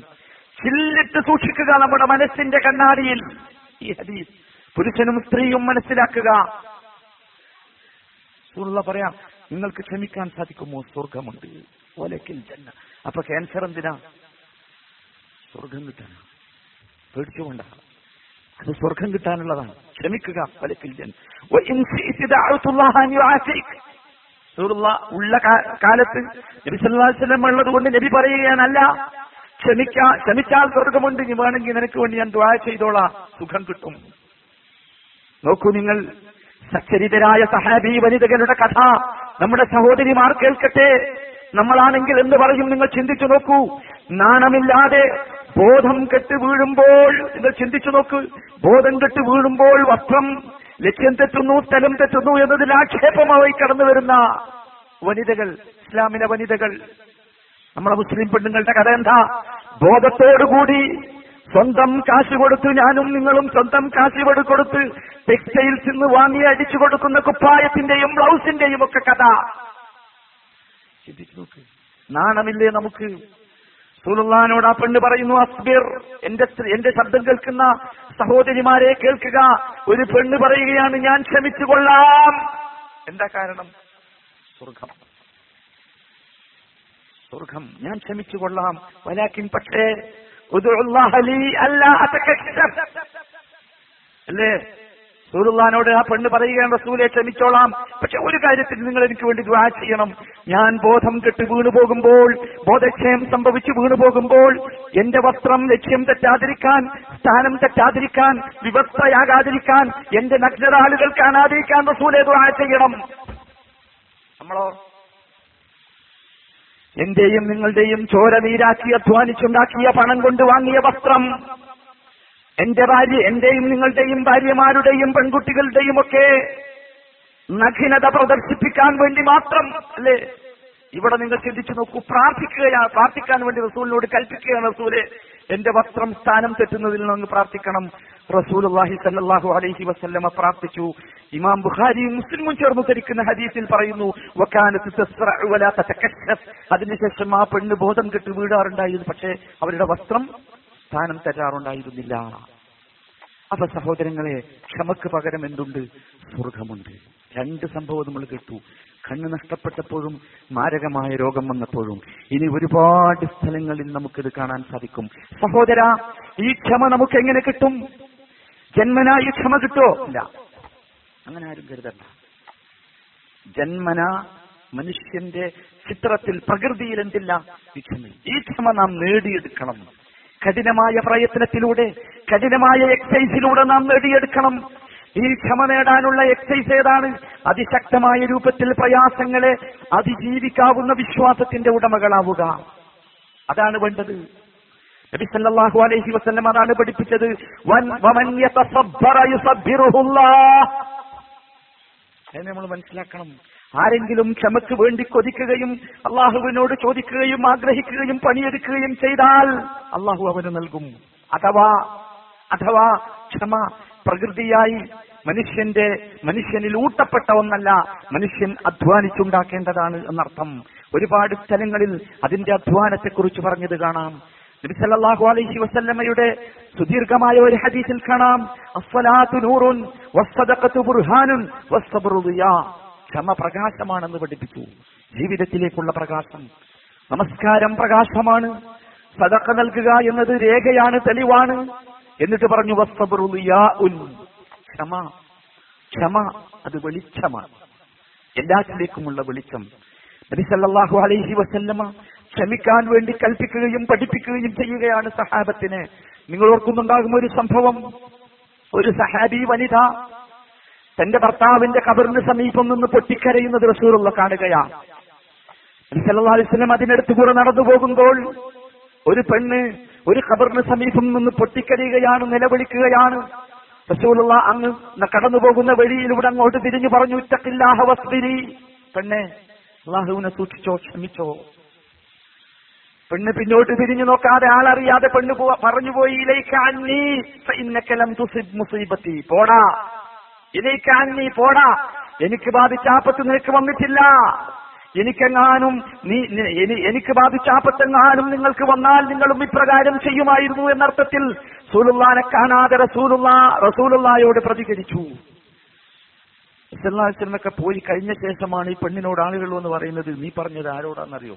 റസൂലുള്ളാഹിനോടാണ്. നബി സല്ലല്ലാഹു അലൈഹി വസല്ലമയുടെ സന്നിധിയിലേക്ക് സ്ത്രീ ഓടിച്ചെന്നു. റസൂലുള്ളാഹിയോട് പറഞ്ഞു, ലമ്മ അരിഫുക യാ റസൂലല്ലാഹ്. സുലൈ അറിയാതെ പറഞ്ഞു പോയതാ. സുലൈ പറഞ്ഞു, സാരല്ല. നബി സല്ലല്ലാഹു അലൈഹി വസല്ലം നിങ്ങൾ ചിന്തിച്ചു നോക്ക്, ആ പെണ്ണ് അങ്ങനെ പറഞ്ഞിട്ട് പ്രതികരിക്കാതെ തിരിച്ചുപോയി. അതാണ് മുസ്ലിമിന്റെ പ്രകൃതം. മുസ്ലിം എന്ന് പറഞ്ഞാൽ അതാണ്.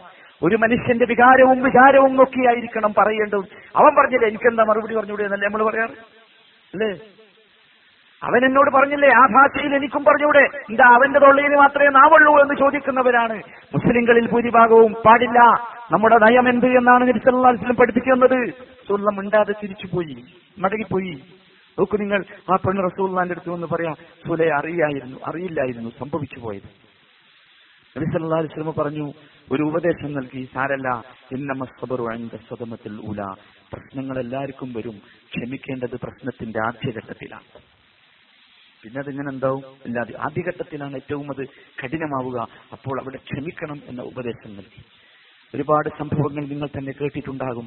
അബൂ സലമ റളിയല്ലാഹു അൻഹുവിന്റെ ഭാര്യ ഉമ്മു സലമ മരിച്ചപ്പോൾ ഉമ്മു സലമക്കുണ്ടായ അനുഭവം നിങ്ങൾക്കറിയാം. പഠിച്ച പ്രാർത്ഥന ചെല്ലാൻ വേണ്ടി സഹാബി വനിതകൾ അവരോട് പറയുകയാണ്, എന്താ റസൂലുള്ള പഠിപ്പിച്ച പ്രാർത്ഥന? ആപത്ത് വന്നാൽ, ഭർത്താവ് മരിച്ചു, എന്തു ചെയ്യണം? പ്രാർത്ഥിക്കണം. ഭർത്താവ് മരിച്ചാൽ ആകെ പ്രയാസപ്പെട്ട് വിങ്ങിപ്പൊട്ടി കരഞ്ഞ് തന്റെ മക്കളെക്കുറിച്ചും തന്റെ ഭാവിയെക്കുറിച്ചും ആലോചിക്കുന്നവരാണ് നമ്മുടെ സഹോദരിമാരിൽ അധികവും. റസൂലുള്ള പഠിപ്പിച്ചു പറയണം, എന്ത്? ഇന്നാ ലില്ലാഹി വ ഇന്നാ ഇലൈഹി റാജിഊൻ. അല്ലാഹുമ്മ അജ്ർനി ഫീ മുസീബത്തി വഖ്ലിഫ്നി ഖൈറൻ മിൻഹാ. സഹാബി വനിതകൾ വന്ന് ഉമ്മു സലമയോട് ഓർമ്മിപ്പിച്ചു, ഇങ്ങനെ പറയണം. അർത്ഥങ്ങൾക്കറിയാലോ, പഠിച്ചോനെ എനിക്ക് എന്റെ മുസീബത്തിൽ ആപത്തിൽ പ്രതിഫലം തരണം, ഇതിനേക്കാൾ നല്ലത് എനിക്ക് പകരം തരികയും വേണം. ഉമ്മു സലമ റളിയല്ലാഹു അൻഹ അവരുടെ മുഖത്തേക്ക് നോക്കി ചോദിച്ചു, നിങ്ങളെന്താണ് ഈ പറയുന്നത്? അയ്യുൽ മുസ്ലിമീന ഖൈറുൻ മിൻ അബീ സലമ. എന്റെ ഭർത്താവിനേക്കാൾ നല്ല പകരമോ? ഒരു ഭാര്യയും ഭർത്താവും തമ്മിലുള്ള ബന്ധത്തിന്റെ ഊഷ്മളമായ ബന്ധമാണത്. ജീവിതത്തിൽ തെറ്റും ജീവിതത്തിൽ നന്മയും തിന്മയും ഉണ്ടാകാം, പ്രയാസങ്ങളും എളുപ്പവും ഉണ്ടാകാം. പക്ഷേ ഭാര്യ ഭർത്താക്കന്മാർ ദാമ്പത്യ ബന്ധത്തിൽ ജീവിക്കുന്ന, കുടുംബ ബന്ധത്തിൽ ജീവിക്കുന്ന ആളുകൾ ശ്രദ്ധിക്കേണ്ടത്, ഏതെങ്കിലും ഒരു സന്ദർഭത്തിൽ ഊഷ്മളമായ ബന്ധത്തിന്റെ ഒരു ഗന്ധമെങ്കിലും ഇല്ലാത്ത ജീവിതം ഉണ്ടാവുകയില്ല. അത് ഓർത്തു വേണം പറയാൻ. നിങ്ങൾ എന്തായി പറയുന്നത്? അബൂസലമയേക്കാൾ നല്ലതോ പകരം കിട്ടാൻ? പക്ഷേ പ്രാർത്ഥിച്ചു. കാരണം റസൂലുള്ളാഹിന്റെ ക്ലാസ്സിൽ നിന്ന് കേട്ടതാണ്. ഉമ്മു സലമ റളിയല്ലാഹു അൻഹ ഈ പ്രാർത്ഥന പ്രാർത്ഥിച്ചു, പകരം കിട്ടി. ആരെ കിട്ടിയത്? റസൂലുള്ളാഹി സ്വല്ലല്ലാഹു അലൈഹി വസല്ലം. നോക്കൂ നിങ്ങൾ ക്ഷമയുടെ ശക്തി. അങ്ങനെയാ നമുക്കെല്ലാവർക്കും ഉണ്ടാകാവുന്ന ഒരു അനുഭവം. നമ്മുടെ പ്രിയപ്പെട്ട മക്കൾ മരിക്കാം. റസൂലുള്ളാഹി സ്വല്ലല്ലാഹു അലൈഹി വസല്ലം പറഞ്ഞു, ഒരുത്തൻ അവന്റെ മോൻ മരിച്ചാൽ ഉണ്ടാകുന്ന അനുഭവം, ഖാല അല്ലാഹു ലിമലായികതിഹി, അല്ലാഹു മലക്കുകളോട് പറയും, ചോദിക്കും, അബൽതും വലദ അബ്ദി, നിങ്ങൾ എന്റെ കുട്ടി, എന്റെ അടിമയുടെ മോനെ പിടിച്ചു കൊണ്ടുവന്നു അല്ലേ? മലക്കുകൾ പറയും, അതേ പിടിച്ചു. വീണ്ടും അല്ലാഹു ചോദിക്കും, അബൽതും സമറത ഫുആദിഹി, അവന്റെ കരളിന്റെ കഷ്ണത്തെ നിങ്ങൾ പറിച്ചെടുത്തു അല്ലേ? മലക്കുകൾ പറയും, അതേ. വീണ്ടും അല്ലാഹു ചോദിക്കും, മാദായ ഖാല അബ്ദി, എന്നിട്ട് എന്റെ അടിമ എന്തു പറഞ്ഞു? ഫയഖൂലൂൻ, മലക്കുകൾ പറയും, ഹമിദക വസ്തർജഅ, നിന്റെ അടിമ പറഞ്ഞു അൽഹംദുലില്ലാഹ്, ഇന്നാ ലില്ലാഹി വ ഇന്നാ ഇലൈഹി റാജിഊൻ. സുബ്ഹാനല്ലാഹ്. നോക്ക് നിങ്ങൾ, അതാണ് ക്ഷമ. നമ്മളെന്താ ചെയ്യാം? നമ്മളൊക്കെ ഒരുപക്ഷെ ഈ എത്രയോ കാലമായി നാട്ടിൽ നിന്ന് വിട്ട് പ്രവാസ ജീവിതം നയിക്കുന്ന നമ്മളൊക്കെ ഓരോ ഫോൺ വരുമ്പോഴും ഓരോ കത്ത് വരുമ്പോഴും എന്താണ് എനിക്ക് അസഹ്യമായ, എനിക്ക് സഹിക്കാൻ പറ്റാത്ത എന്ത് വാർത്തയാണ് വരുന്നത് എന്ന് പ്രതീക്ഷിച്ചു നിൽക്കുന്ന നാം നിൽക്കണം. എന്താ വരിക നമുക്ക് പറയാൻ കഴിയില്ല. നിന്നോ, അങ്ങനെ തന്നെ നിന്നോ. എന്തൊരസഹ്യമായ വാർത്തയായിരിക്കും. എന്റെ വീട്ടിൽ നിന്ന് എന്നെ ഫോണിൽ വിളിക്കുമ്പോൾ എന്റെ വീട്ടിലെ നമ്പർ എന്റെ ഫോണിന്റെ സ്ക്രീനിൽ കാണുമ്പോൾ അപ്പോഴോ ബേജാറാകരുത്. ഈ രൂപമായിരിക്കണം. നബി സല്ലല്ലാഹു അലൈഹി വസല്ലം അല്ലാഹു സുബ്ഹാനഹു വ തആല മലക്കുകളോട് പറയുന്നു, ഇബ്നു ലി അബ്ദി ബൈതൻ ഫിൽ ജന്ന വസമ്മുഹു ബൈതുൽ ഹംദ്, എന്റെ അടിമക്ക് വേണ്ടി, ഈ ക്ഷമ കാണിച്ചതിന് വേണ്ടി സ്വർഗ്ഗത്തിൽ അവനൊരു വീട് പണിയൂ, അതിനെ ഹംദ് എന്ന് പേര് നൽകൂ. സഹോദരങ്ങളെ, ഇതാണ് അവസ്ഥ. ക്ഷമിക്കുക. പ്രയാസങ്ങളും ദുരിതങ്ങളും വരും. അമ്പിയാക്കന്മാരാണ് ഏറ്റവും കൂടുതൽ വന്നവർ. നാം കേട്ടതാണ്. പിന്നീട് അതിനോടടുത്തുള്ളവർ ദീനനുസരിച്ച് അല്ലാഹു ഓരോരുത്തരെയും പരീക്ഷിക്കും. ആ പരീക്ഷണങ്ങളെയൊക്കെ ക്ഷമയോടുകൂടി നമുക്ക് നിൽക്കാൻ സാധിക്കണം. ശക്തമായ ക്ഷമയോടുകൂടി. എന്തിനാണത്? റസൂലുള്ളാഹി പഠിപ്പിച്ചു, സീദ ലഹു ഫിൽ ബലാഇ യസ്ദാദ അജ്റാ, നിരന്തരമായ പരീക്ഷണം. എന്തിന്? കൂടി അധികം തരാൻ, പ്രതിഫലം അധികം തരാൻ. നിരന്തരമായ പരീക്ഷണം മുസ്ലിമിന് വരും. പേടിക്കണ്ട എന്നർത്ഥം. ഇമാം തുർമുദി റിപ്പോർട്ട് ചെയ്ത ഹദീസാണ്. ചുരുക്കത്തിൽ സഹോദരങ്ങളെ, നബി സല്ലല്ലാഹു അലൈഹി വസല്ലമ ഈ ക്ഷമയുടെ, അള്ളാഹുവിന്റെ റസൂല് ജീവിച്ചിരിക്കുന്ന കാലത്ത് സഹാബത്തിനോട് പറഞ്ഞ ഒരു സംഭവം നിങ്ങൾ കേട്ടിരിക്കും. ആധുനിക കാലഘട്ടത്തിൽ പിശാചി എല്ലാ രൂപത്തിലുള്ള കുതന്ത്രങ്ങളും നിരത്തിവെച്ച് മനുഷ്യനെ അവന്റെ വലയത്തിലേക്ക് ആകർഷിക്കാൻ വേണ്ടി ശ്രമിച്ചുകൊണ്ടിരിക്കുന്ന ഈ സന്ദർഭത്തിൽ നാം വായിക്കേണ്ട ഒരു ഹദീസ് റസൂലുള്ളാഹി എന്ന് പറഞ്ഞുപോയി സല്ലല്ലാഹു അലൈഹി വസല്ലം. എന്താ കേട്ടോ? ഇന്ന മിൻ വറാഇകും അയ്യാമസ് സബ്ർ, റസൂലുള്ളാഹി പറയാ സഹാബത്തിനോട്, സഹാബികളെ കേട്ടോ, നിങ്ങൾക്ക് ശേഷം ക്ഷമയുടെ ദിവസങ്ങൾ വരാനിരിക്കുന്നു. ലിൽ മുതമസ്സികി ഫീഹിന്ന യൗമൈദിൻ ബിമാ അൻതും അലൈഹി അജ്റ 50 മിൻകും, അന്ന് ഈ ദീനിന്റെ മാർഗത്തിൽ ക്ഷമിച്ചു നിൽക്കുന്നവർക്ക് നിങ്ങളിൽപ്പെട്ട 50 ആളുകളുടെ പ്രതിഫലമുണ്ട്. നിങ്ങളിൽപ്പെട്ടാന്ന് പറഞ്ഞ ആരാ? സഹാബത്ത്. ആരാണ് സഹാബത്ത് എന്ന് നമുക്കറിയാം. ആ സഹാബത്തുകളുടെ കൂട്ടത്തിൽപ്പെട്ട 50 ആളുകളുടെ പ്രതിഫലം കിട്ടാവുന്ന പ്രവർത്തനം ക്ഷമയുടെ ദിവസങ്ങൾ എന്ന് പറയുന്ന ദിവസങ്ങൾ നിങ്ങൾക്ക് ശേഷം വരാനുണ്ട് സഹാബത്തെ എന്ന് അല്ലാഹുവിന്റെ റസൂൽ സഹാബത്തിനെ വിളിച്ചു പറയുന്നു. സഹോദരാ, നമുക്ക് തോന്നുന്നില്ലേ ഇന്നാണത്? അല്ലേ? വലത്തോട്ടും ഇടത്തോട്ടും തിരിയാൻ വയ്യ, കണ്ണ് തുറക്കാൻ വയ്യ, പുറത്തേക്ക് ഇറങ്ങാൻ വയ്യ, ജോലിക്ക് പോകാൻ വയ്യ, പോയാൽ തന്നെ ആ ബിൽഡിങ്ങിലെ ലിസ്റ്റിൽ ഒന്ന് കയറാൻ വയ്യ. ഭീകരമായ അവസ്ഥ അല്ലേ? അങ്ങേയറ്റം ക്ഷമിക്കേണ്ട അവസ്ഥ. ഇതാണ് അല്ലാഹുവിന്റെ റസൂൽ അറിയിച്ച സന്തോഷ വാർത്ത. അയ്യാമുസ് സബർ, ക്ഷമയുടെ കാലഘട്ടം, ക്ഷമയുടെ ദിനങ്ങൾ എന്ന് നബി സല്ലല്ലാഹു അലൈഹി വസല്ലമ പറഞ്ഞത് ഇതാണ്. സഹോദരാ, നാം മനസ്സിലാക്കുക, ഭീകരമായ ഒരുപാട് പ്രയാസങ്ങളും ഒരിക്കലും മനസ്സിൽ കാണാൻ സാധിക്കാത്ത പ്രയാസങ്ങൾ നമുക്ക് മുമ്പ് പറഞ്ഞ് എല്ലാവരും അനുഭവിച്ചിട്ടുണ്ട്. അമ്പിയാക്കന്മാർ മുഴുവൻ, സഹാബികൾ മുഴുവൻ, എല്ലാവരും ചോദിച്ചു, എവിടെ ഞങ്ങൾക്ക് സഹായം എന്ന് ചോദിക്കുന്ന അവസ്ഥയിലേക്ക് അവരൊക്കെ ക്ഷമിച്ചു. ക്ഷമിച്ചതിന്റെ പ്രതിഫലം അവർ അനുഭവിക്കുകയും ചെയ്തു. സഹോദരങ്ങളെ, മനുഷ്യൻ ക്ഷമയുടെ കാര്യത്തിൽ വ്യത്യസ്തമായ ചില തട്ടുകളിലാണ്.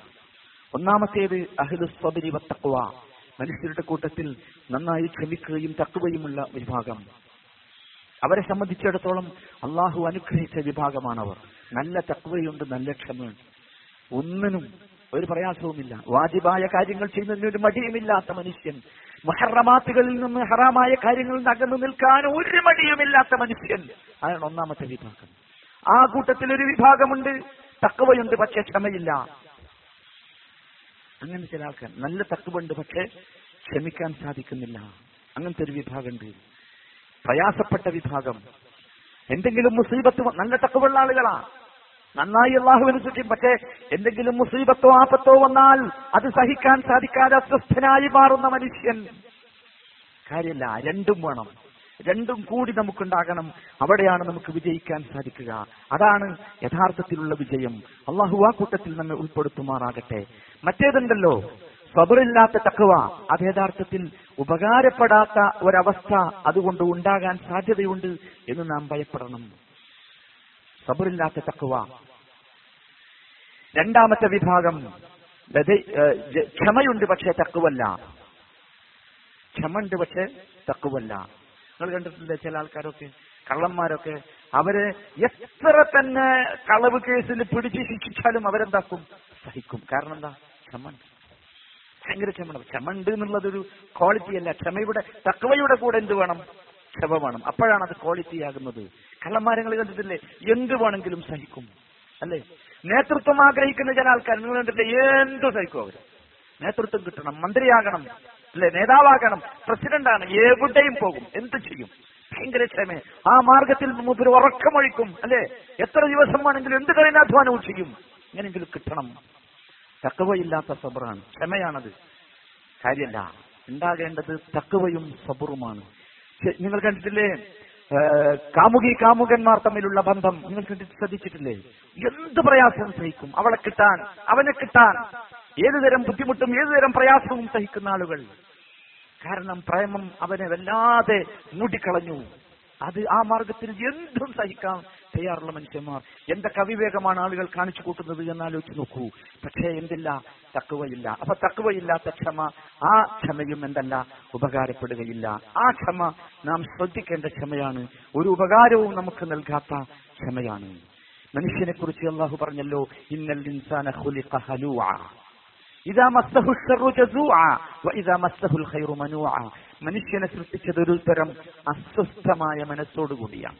മനുഷ്യന്റെ പ്രകൃതം അതാണ്. ഞാൻ പറഞ്ഞല്ലോ, ക്ഷമ നമ്മൾ എന്താക്കണം, ട്രെയിൻ ചെയ്ത് ഉണ്ടാക്കേണ്ട സംഗതി. മനുഷ്യൻ അങ്ങനെയാണ് സൃഷ്ടിച്ചത്. അപ്പൊ നമ്മൾ ശരിക്ക് ശ്രദ്ധിക്കണം. നമുക്ക് ആവശ്യം തഖ്വയും സബറും ഒന്നിച്ചാണ്. തഖ്വയില്ലാത്ത സബർ ഗുണം ചെയ്യുകയില്ല, ക്ഷമ ഗുണം ചെയ്യുകയില്ല എന്ന് നമുക്ക് മനസ്സിലാക്കുക. അതുപോലെ തന്നെ ക്ഷമയ്ക്ക് ചില ഗ്രേഡുകളുണ്ട്. ഏറ്റവും ഉന്നതമായ ഗ്രേഡ്, ക്ഷമയിൽ ഏറ്റവും ഉന്നതമായ ഗ്രേഡ് അസ്സബ്റു അലാ തഅത്തില്ല, അള്ളാഹുവിനെ അനുസരിക്കാൻ വേണ്ടിയുള്ള ക്ഷമയാണ്. പഞ്ചനമസ്കരിക്കാൻ ക്ഷമ വേണമെന്ന് ഞാൻ പറഞ്ഞല്ലോ, അതാണ് ഏറ്റവും വലിയ ക്ഷമ. രണ്ടാമത്തേതാണ് അസ്സബ്റു അലിൽ മആസി, തെറ്റുകൾ ചെയ്യാതിരിക്കാൻ ക്ഷമ വേണം, തെറ്റുകളിൽ നിന്ന് അകന്നു നിൽക്കാൻ ക്ഷമ വേണം. പക്ഷേ ഒന്നാമത്തെ ഗ്രേഡ് ഏതിനാ? അള്ളാഹുവിനെ ഇബാദത്ത് ചെയ്യാനുള്ള ക്ഷമയാണ്. മൂന്നാമത്തെ ഗ്രേഡ് നേരത്തെ പറഞ്ഞതുപോലെ വിധികൾ സഹിക്കാനുള്ള ക്ഷമ. അള്ളാഹുവിന്റെ വിധികൾ വരും, ആ വിധികൾ ക്ഷമിക്കാനുള്ള, ആ വിധികൾ സഹിക്കാനുള്ള ക്ഷമ വേണം. അപ്പോൾ മൂന്നും മൂന്നായി തന്നെ മനസ്സിലാക്കുക. ക്ഷമയുടെ ഗ്രേഡിൽ ഏറ്റവും മുന്തി നിൽക്കുന്നത്, ഒന്നാമതായി നിൽക്കുന്നത് അള്ളാഹുവിനെ അനുസരിക്കാനും ഇബാദത്ത് ചെയ്യാനും വേണ്ടിയുള്ള ക്ഷമ. രണ്ടാമത്തേത് മുഹറമാത്തുകളിൽ നകന്നു നിൽക്കാനുള്ള ക്ഷമ, അള്ളാഹു വിരോധിച്ചതിൽ നകന്നു നിൽക്കാനുള്ള ക്ഷമ. മൂന്നാമത്തേത് അള്ളാഹുവിന്റെ അലംഘനീയമായ വിധികളെ സഹിക്കുവാനുള്ള ക്ഷമ. ഇത് മൂന്നും നമ്മൾ ഒരേ രൂപത്തിൽ മനസ്സിലാക്കണം.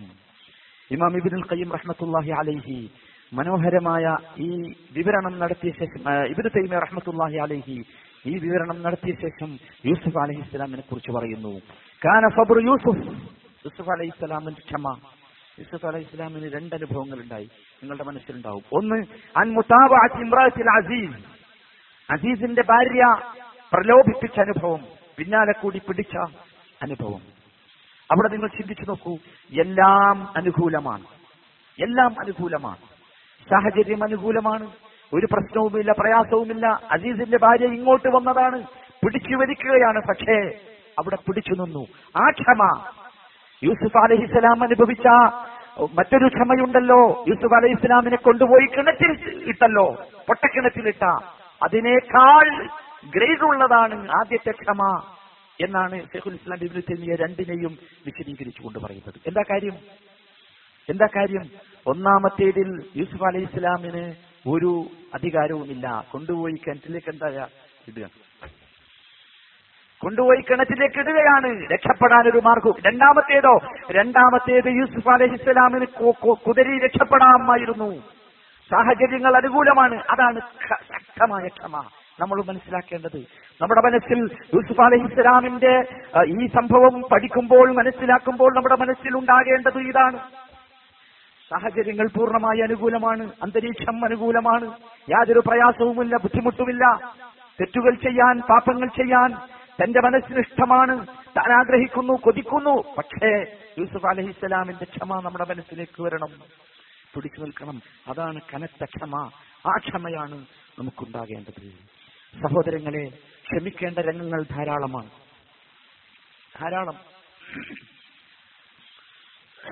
ഒന്നാമത്തേത് അസ്സബ്റു അലാ ബലാഇ ദുനിയ, ദുനിയാവിലുണ്ടാകുന്ന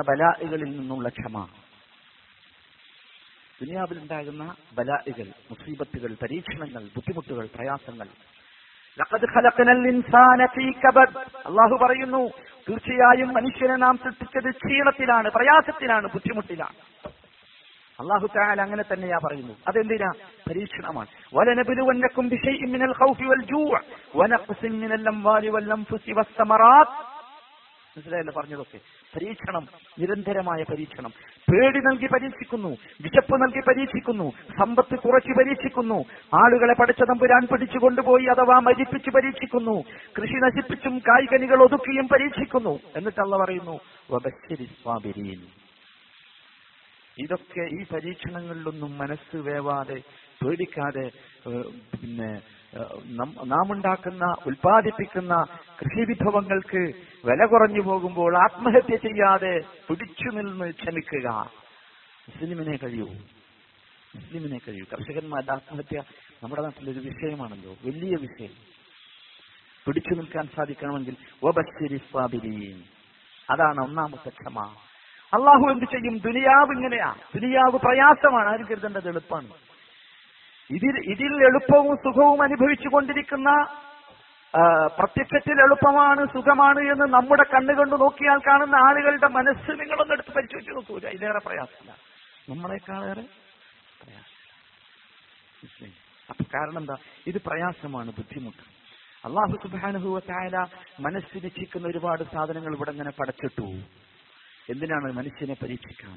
എന്നിട്ട് പറഞ്ഞു യാ അയ്യുഹല്ലദീന ആമനു, സ്നേഹത്തോടു കൂടി വിളിച്ചു പറഞ്ഞു, ലാ തുൽഹിക്കും അംവാലുക്കും വലാ ഔലാദുക്കും അൻ ദിക്രില്ലാ. അല്ലാഹു പഠിച്ചു ഒരുപാട് സമ്പത്ത് പഠിച്ചു. എന്തിനാ? മനുഷ്യനെ പരീക്ഷിക്കാം. മക്കളെ തന്നു. എന്തിനാ? പരീക്ഷിക്കാം. ഇതൊക്കെ ഈ സമ്പത്തും മക്കളും ജോലിയും സ്വാധീനവും ആരോഗ്യവും ഒക്കെ അള്ളാഹുവിനെ ദിക്ർ ചെയ്യുന്നതിൽ നിന്ന്, അള്ളാഹുവിനെ ഓർക്കുന്നതിൽ നിന്ന്, സ്മരിക്കുന്നതിൽ നിന്ന്, ഇബാദത്ത് ചെയ്യുന്നതിൽ നിന്ന് നമ്മൾ അശ്രദ്ധമാക്കുന്നുണ്ടോ എന്ന് പരീക്ഷിക്കാൻ വേണ്ടി. അതുകൊണ്ട് സഹോദരങ്ങളെ, ആപത്തുകളിലൂടെ അള്ളാഹു പരീക്ഷിക്കും, സുഖങ്ങളിലൂടെ അള്ളാഹു. രണ്ടു തരം പരീക്ഷണം. എല്ലാ സുഖവും തന്നിട്ട് പരീക്ഷിക്കും. അപ്പോഴാണ് നമ്മൾ പരാജയപ്പെട്ടു. ആപത്ത് വന്നുള്ള പരീക്ഷണത്തിൽ നമ്മൾ ജയിക്കും. കാരണം എന്താ? നമ്മൾ അള്ളാഹുവിലേക്ക് നമ്മളെ മനസ്സ് മടങ്ങും, പടച്ചോനെ എന്ന് വിളിക്കും. സുഖം തന്നാലോ മറന്നുപോകും. മനുഷ്യന്റെ അവസ്ഥയാണ്, സുഖം തന്നാൽ മറന്നുപോകും. ആപത്ത് സമയത്തോ അള്ളാഹുവേ എന്ന് വിളിക്കും. അപ്പോഴാലോചിക്കുക, ആരും സഹായിക്കാനില്ലാത്ത, പറയാനില്ലാത്ത, സങ്കടങ്ങൾ ബോധിപ്പിക്കാനില്ലാത്ത ഈ പ്രവാസി ജീവിതത്തിൽ നമ്മൾ അള്ളാ അള്ളാ എന്ന് വിളിക്കും. അല്ലേ? നാട്ടിലൊക്കെ ചെന്ന് കുടുംബത്തിന്റെ അടുത്തും ആളുകളുടെ അടുത്തും ജനങ്ങളും കൂട്ടായ്മയും ഒക്കെയായി, സൗകര്യങ്ങളായി, സമൃദ്ധിയായി, സുഖമായി. അപ്പോഴോ മറന്നുപോകും. ഇവിടെ കൃത്യമായിട്ട് ജമാഅത്ത് നിസ്കരിച്ച പലതും അവിടെ ജമാഅത്ത് നിസ്കരിക്കാൻ കഴിയാറില്ല. നമ്മൾ ആലോചിക്കുന്നില്ലേ എന്താ വിഷയം? നമുക്ക് ക്ഷമിക്കാൻ സാധിക്കുന്നില്ല. സഹോദരങ്ങളെ, അവിടെയാണ് നാം പേടിക്കേണ്ടത്. മുഅ്മിനായ മനുഷ്യൻ അൽ ബലാഉ യസ്ബിറു അലൈഹിൽ മുഅ്മിൻ, ബലാഇകളുടെ മുമ്പിൽ മുഅ്മിൻ ക്ഷമിക്കണം. മുഅ്മിനായ മനുഷ്യന് ബലാഇകളുടെ മുമ്പിൽ ക്ഷമിക്കാൻ സാധിക്കും. പക്ഷേ അടുത്ത വാചകം വൽ ആഫിയതു ലാ യസ്ബിറു അലൈഹാ ഇല്ല സുദ്ദീഖ്. സുഖത്തെ സുഖത്തിന് മുമ്പിൽ ക്ഷമിക്കാൻ ആർക്കെ സാധിക്കൂ? സിദ്ദീഖിനെ സാധിക്കൂ. മുഅ്മിനിനേക്കാൾ ഡിഗ്രിയുള്ള ആളാണ് ആര്? സിദ്ദീഖ്. നമുക്കറിയാലോ രണ്ടും തമ്മിലുള്ള വ്യത്യാസം. മുഅ്മിൻ എന്ന് പറഞ്ഞാൽ വിശ്വാസി, മുസ്ലിം കഴിഞ്ഞാൽ മുഅ്മിന്, മുഅ്മിന് കഴിഞ്ഞാൽ അടുത്ത ഡിഗ്രിയാണ് സിദ്ദീഖ്. അഥവാ ഒന്നിനെയും ഇസ്ലാമാണ്, ഇസ്ലാം പറഞ്ഞതാണ്, അള്ളാഹ് പറഞ്ഞ റസൂൽ പറഞ്ഞാണെന്ന് പറഞ്ഞാൽ ഒന്നിനെയും ഒരിക്കലും കളവാക്കാതെ സത്യപ്പെടുത്തുന്നവൻ, അവന് മാത്രമേ എവിടെ ക്ഷമിക്കാൻ സാധിക്കൂ? ആഫിയത്തിന്റെ മുമ്പിൽ, സുഖത്തിന്റെ മുമ്പിൽ ക്ഷമിക്കാൻ സാധിക്കൂ. മറ്റൊരു വിശ്വാസിക്ക് സാധിക്കും. സുഖങ്ങളുടെ മുമ്പിൽ പതറിപ്പോകാതിരിക്കണമെങ്കിൽ സിദ്ദീഖാകണം. അപ്പൊ സഹോദരങ്ങളെ ശ്രദ്ധിക്കുക, സുഖങ്ങളും സമൃദ്ധികളും വരുമ്പോൾ, മനസ്സ് അതിലേക്ക് നമ്മളെ പിടിച്ചു വലിച്ചു കൊണ്ടുപോകുമ്പോൾ, ഇമാം ഇബ്നുൽ ഖയ്യിം റഹ്മത്തുള്ളാഹി അലൈഹി പറയുന്നു, നാല് കാര്യങ്ങൾ നിങ്ങൾ ശ്രദ്ധിക്കണം. ആഫിയത്തിലുള്ള സബറിന് നാല് കാര്യങ്ങൾ ശ്രദ്ധിക്കണം. ഒന്ന്, അല്ലാ യർക്കന ഇലൈഹാ വലാ യഗ്തറ ബിഹാ, ഒരിക്കലും ആ സുഖത്തിൽ നിങ്ങൾ വഞ്ചിതരാകരുത്. ഇത് നിലനിൽക്കും എന്ന് കരുതരുത്, വരും പോകും. മനസ്സിലായി? രണ്ട്, അല്ലാ യൻഹമിക ഫീ നൈലിഹാ വയുബാലിഗു ഫീ ഇസ്തിഖ്സാഇഹാ, അത് കിട്ടാൻ വേണ്ടി അതിന്റെ മേലെ ചാടി വീഴുക. എന്ത് സഹിച്ചും, എന്ത് നഷ്ടം സഹിച്ചും ആ സുഖം എനിക്ക് കിട്ടണം, അതിന്റെ മേലെ ചാടി വീഴുക, അതിനുവേണ്ടി കഠിനാധ്വാനം ചെയ്യുക. മൂന്ന്, അൻ യസ്ബിറ അലാ അദാഇ ഹഖില്ലാഹി ഫീഹാ, അല്ലാഹുവിന്റെ കടമ നിർവഹിക്കുന്നതിൽ അവനവിടെ ക്ഷമിക്കാൻ സാധിക്കാതിരിക്കുക. ആ സുഖം കിട്ടി അപ്പൊ പിന്നെ അള്ളാനെ മറന്നു. നാല്, അല്ലാ യസ്രിഫഹാ ഫി ഹറാം, ആ സുഖം ഹറാമിലേക്ക് തിരിച്ചുവിടാതിരിക്കുക. ഈ നാല് കാര്യങ്ങൾ ശ്രദ്ധിക്കണം. ഹറാമിലേക്ക് തിരിച്ചുവിടും പലപ്പോഴും. നമുക്ക് അള്ളാഹു ദാരിദ്ര്യം തന്നു, അന്ന് നമ്മൾ നന്നായി ക്ഷമിച്ച് സഹിച്ച് കരുതി ജീവിച്ചു. സൗകര്യം തന്നു, അപ്പോഴോ ആണ് ആലോചിക്കുക. സൗകര്യം തന്നപ്പോൾ നമ്മൾ കണക്കില്ലാതെ കൈയില്ലാതെ ചെലവഴിച്ചു പോയി. സൗകര്യം കിട്ടിയ ശേഷമുള്ള നമ്മുടെ വീടും പരിസരവും, സൗകര്യമില്ലാത്ത സന്ദർഭത്തിലുള്ള നമ്മുടെ വീടും പരിസരവും, അല്ലേ, ഒന്ന് താരതമ്യം ചെയ്തു നോക്കൂ. സ്വാഭാവികമായ ആപേക്ഷികമായ ഒരു വ്യത്യാസം ഉണ്ടാകണം. കാരണം വഅമ്മാ ബിനിഅ്മത്തി റബ്ബിക ഫഹദ്ദിസ്, നിന്റെ നിഅമത്ത് കാണണമെന്നാണ് അല്ലാഹ് ആഗ്രഹിക്കുന്നത്. ഉണ്ടാകാം, പക്ഷേ വലാ തുസ്രിഫു, നിങ്ങൾ കുലൂ വശ്റബൂ വലാ തുസ്രിഫു, അത് തിന്നാനും കുടിക്കാനും മാത്രം പറഞ്ഞെന്നല്ല. മനുഷ്യന്റെ ജീവിതത്തിലെ മുഴുവൻ നിയമവുമാണ് അതിലടങ്ങിയിട്ടുള്ളത്. തിന്നോ കുടിച്ചോ, പക്ഷേ ദാരിദ്ര്യമുള്ള സമയത്ത് നിങ്ങൾ മുക്കിയും മുറുക്കിയുമാണ് തിന്നതും കുടിച്ചതുമെങ്കിൽ, നിയന്ത്രിച്ചാണ് തിന്നതും കുടിച്ചതുമെങ്കിൽ, നിങ്ങൾക്ക് സൗഭാഗ്യം വന്നപ്പോൾ വലാ തുസ്രിഫു ഇന്നഹു ലാ യുഹിബ്ബുൽ മുസ്രിഫീൻ, അത് ശ്രദ്ധിക്കുക. അതാണ് ഒന്നാമത്തേത് ബലാഉദ്ദുനിയയിലുള്ള ക്ഷമ. രണ്ടാമത്തേത് അസ്സബ്റു അന തതല്ലു ഇലാ മാ ബിയദിൽ ആഖരീൻ, മറ്റുള്ളവരിലേക്ക് എത്തി നോക്കുന്നതിൽ നിന്നുള്ള ക്ഷമ. തൊട്ടപ്പുറത്ത് നല്ല വീട്, തൊട്ടപ്പുറത്ത് നല്ല കച്ചവടം, തൊട്ടപ്പുറത്തുള്ളവന് നല്ല ജോലി, അപ്പുറത്തെ ബെറ്റിൽ കിടക്കുന്നവന് നല്ല സുഖം, അവന് നല്ല സൗകര്യം. പാടില്ല. നമുക്ക് മുമ്പുള്ള കഥ, ഖാറൂൻ മുതലാളിയുടെ കഥ ഞാൻ നിങ്ങളോട് ഒരിക്കൽ വിശദീകരിച്ചതാണ്. ആൾക്കാർ പറഞ്ഞു, ഈ ഖാറൂൻ മുതലാളി ഉണ്ടായിരുന്നു. ഖാറൂൻ മുതലാളി, ഖുർആൻ പറയാണ്, മൂപ്പരിങ്ങനെ മൂപ്പരുടെ സകല വൈഭവങ്ങളോടുകൂടിയും പുറത്തിങ്ങനെ പോവുക. അദ്ദേഹത്തിന്റെ ഖാറൂന്റെ ഖജാനകളുടെ താക്കോലുകൾ വെക്കാൻ വലിയ വാഹന വ്യൂഹങ്ങളായിരുന്നു. ഭയങ്കര മുതലാളി. ഇവരെ കണ്ടപ്പോൾ ആൾക്കാർ പറഞ്ഞുപോയി, ഖാറൂൻ മുതലാക്കി ഉള്ളതുപോലെ ഞമ്മക്ക് ഉണ്ടായിരുന്നെങ്കിൽ എത്ര നന്നായിരുന്നേനെ. എത്ര ഇന്നഹു ലദു ഹംദുൻ അലീം, അല്ലാഹ് ഖാറൂൻ മുതലാളി മഹാഭാഗ്യവാനാണ് കേട്ടോ. പറഞ്ഞുപോയി ആളുകൾ. നമ്മളത് പറയാൻ പാടില്ല.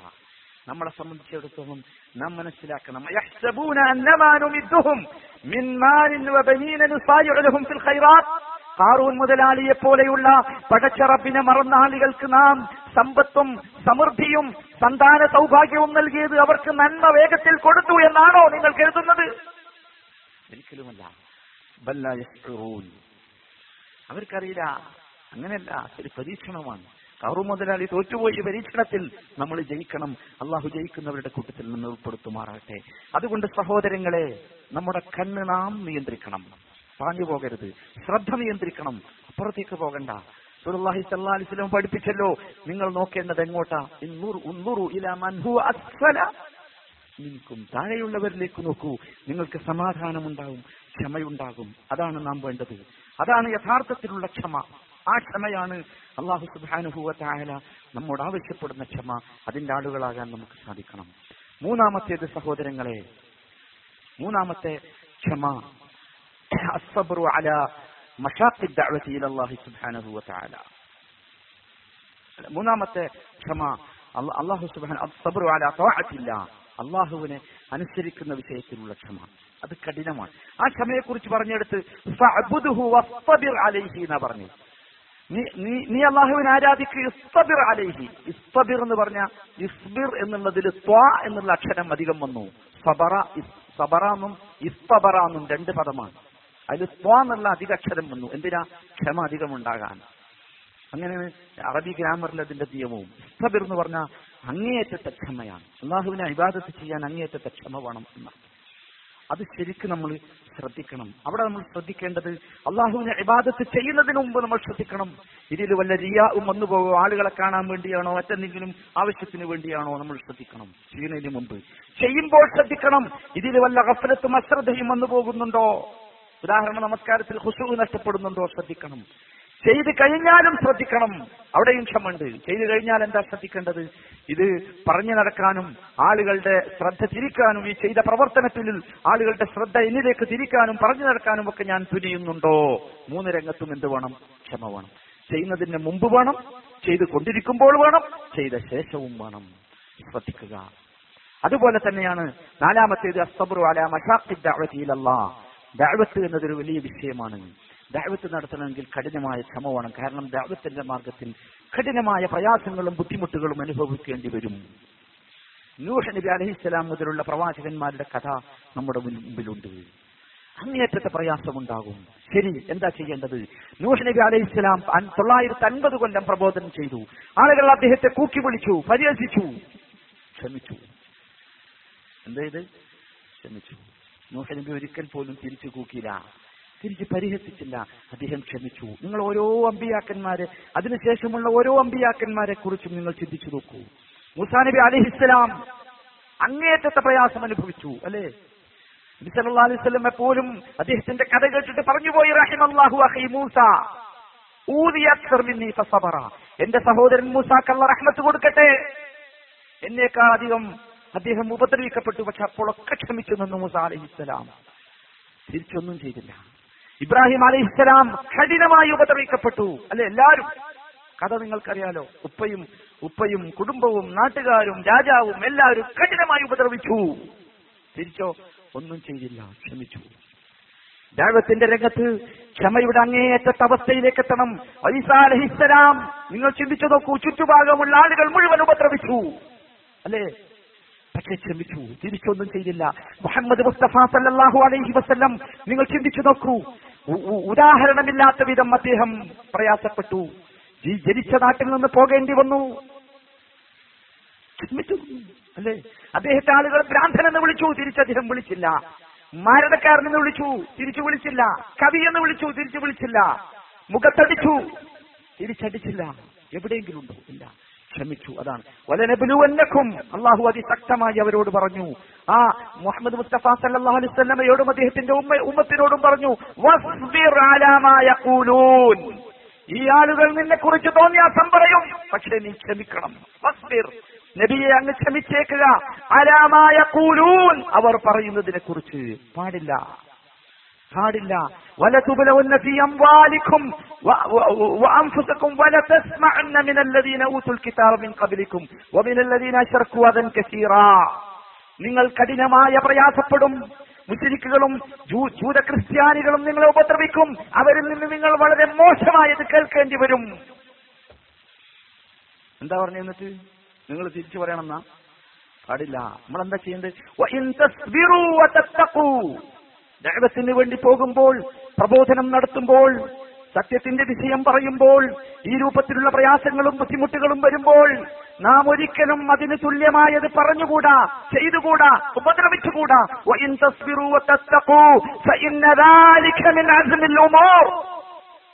നിങ്ങൾ ക്ഷമിക്കുകയാണെങ്കിൽ, നിങ്ങൾ തഖ്വയോടുകൂടി നിലകൊള്ളുകയാണെങ്കിൽ, ഫഇന്ന ദാലിക മിൻ അസ്മിൽ ഉമൂർ, അതാണ് കാര്യങ്ങളിൽ ഏറ്റവും കരുത്തുള്ള അവസ്ഥ.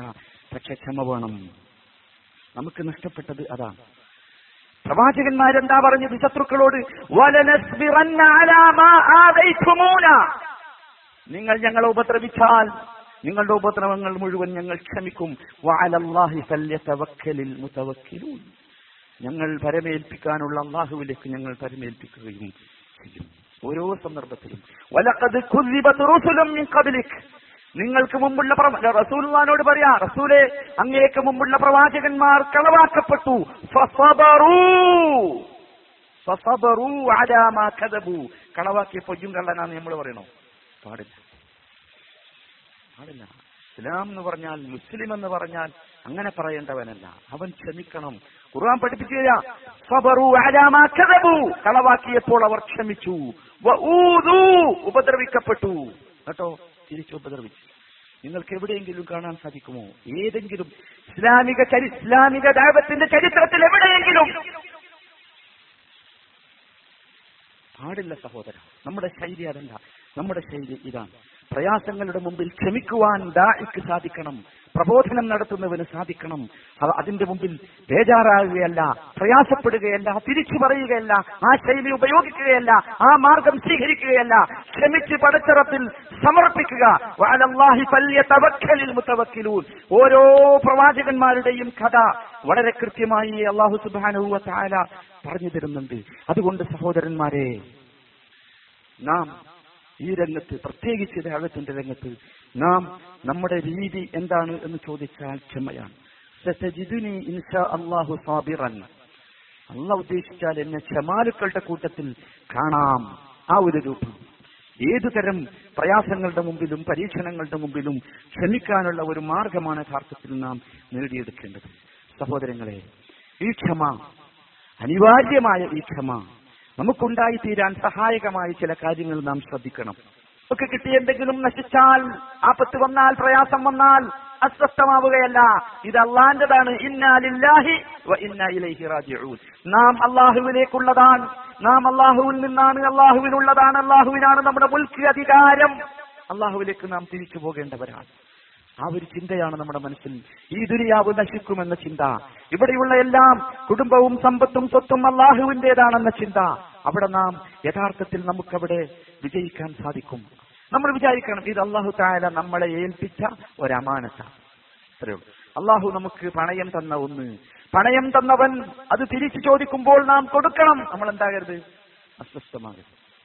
പണം, സമ്പത്ത്, സ്വാധീനം, കഴിവ്, ആരോഗ്യം ഒക്കെ അള്ള തന്ന എന്താണ്? പണയമാണ്. അള്ള തിരിച്ചു വയ്ക്കുമ്പോൾ എന്താക്കണം? കൊടുക്കണം. എന്താകണ്ട? ബേജാറാകണ്ട. മക്കളെ അള്ളാഹു തന്നപ്പോൾ അത് പണയം തന്നതാ, അത് തിരിച്ചു വയ്ക്കുമ്പോൾ നമ്മൾ എന്താകണ്ട? പേടിക്കേണ്ടതില്ല. അതാണ് സഹാബത്ത് പഠിപ്പിച്ചു എന്ന ചരിത്രം നിങ്ങൾ കേട്ടിട്ടുണ്ടാകും. സമാധാനം അള്ള പഠിപ്പിച്ചു. ഇന്ന മഅൽ ഉസ്രി യുസ്റ വ ഇന്ന മഅൽ ഉസ്രി യുസ്റ. ഞെരുക്കമുണ്ടെങ്കിൽ അതിനോടുകൂടെ ഒരു എളുപ്പമുണ്ടാകും. നിങ്ങൾ ഒരിക്കലും അസ്വസ്ഥമാകരുത്. അതാണ് മനസ്സിലാക്കേണ്ടത്.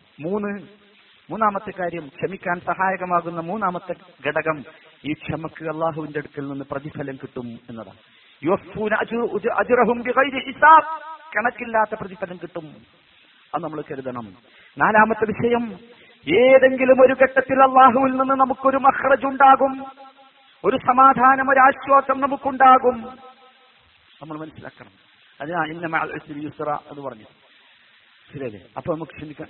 ഞാൻ ക്ഷമിച്ചു നിന്നാൽ എപ്പോഴെങ്കിലും ഒരിക്കുന്നുണ്ടാവും ഒരു ആശ്വാസം ഉണ്ടാകും. കാരണം അള്ളാഹു പഠിപ്പിച്ചത് ഇന്ന മഅൽ ഉസ്രി യുസ്റ എന്നാണ്. ഈ കാര്യങ്ങൾ പ്രത്യേകം ശ്രദ്ധിക്കണം. സബ്റുൻ ജമീൽ എന്ന് പറഞ്ഞൊരവസ്ഥ ഉണ്ട്. സബ്റുൻ ജമീൽ, ഭംഗിയുള്ള ക്ഷമ. ആ ക്ഷമയാണ് നമുക്കുണ്ടാകേണ്ടത്. അതാണ് യൂസുഫ് നബി അലൈഹിസ്സലാമിന്റെ പിതാവ് യാക്കൂബ് അലൈഹിസ്സലാം ക്ഷമിച്ച ക്ഷമ. അവിടെയാണ് ഖുർആൻ സബ്റുൻ ജമീൽ എന്ന് പറഞ്ഞു. നിങ്ങൾക്കറിയാലോ, ഒന്നാമത്തെ മകൻ ബിന്യാമീൻ നഷ്ടപ്പെട്ടു, പിടിച്ചു നിന്നു. അപ്പോഴാണ് രണ്ടാമത്തെ യൂസുഫും പോകുന്നത് അലൈഹിസ്സലാം. അപ്പോഴാണ് ഖുർആൻ പറഞ്ഞത് ഫസബ്റുൻ ജമീൽ.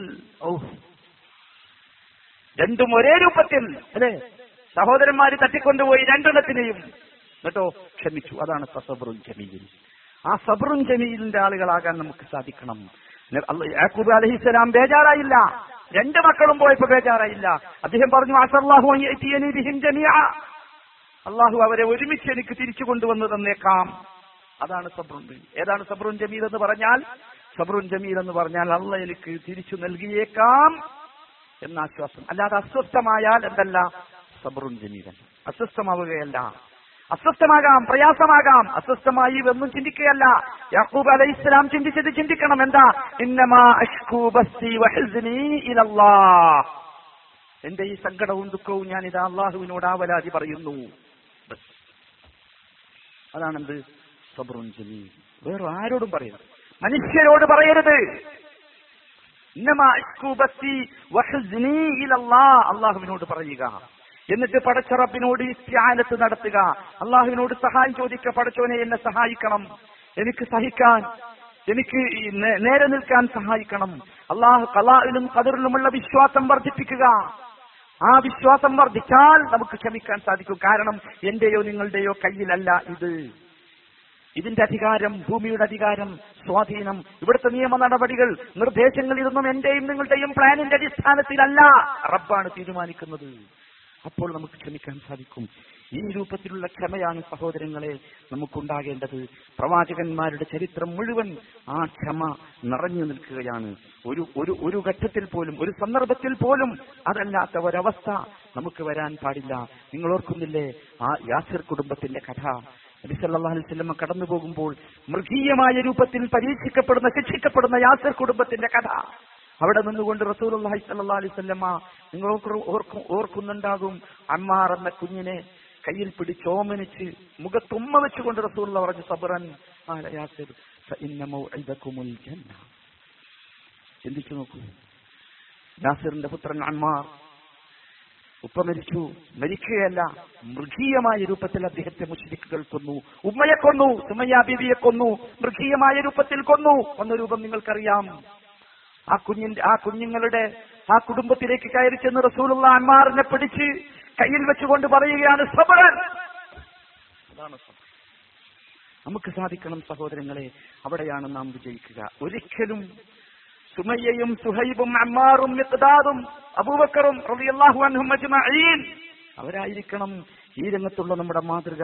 ഒരിക്കലും നാം ഈ ഒരവസ്ഥയിൽ നിന്ന് പിറകോട്ട് പോകാൻ പാടില്ല. ആ രൂപത്തിലുള്ള ഒരു ചിന്തയും ആ രൂപത്തിലുള്ള ഒരു ക്ഷമയും അതിന്റെ ഉടമകളുമാകാൻ ശ്രമിക്കുക.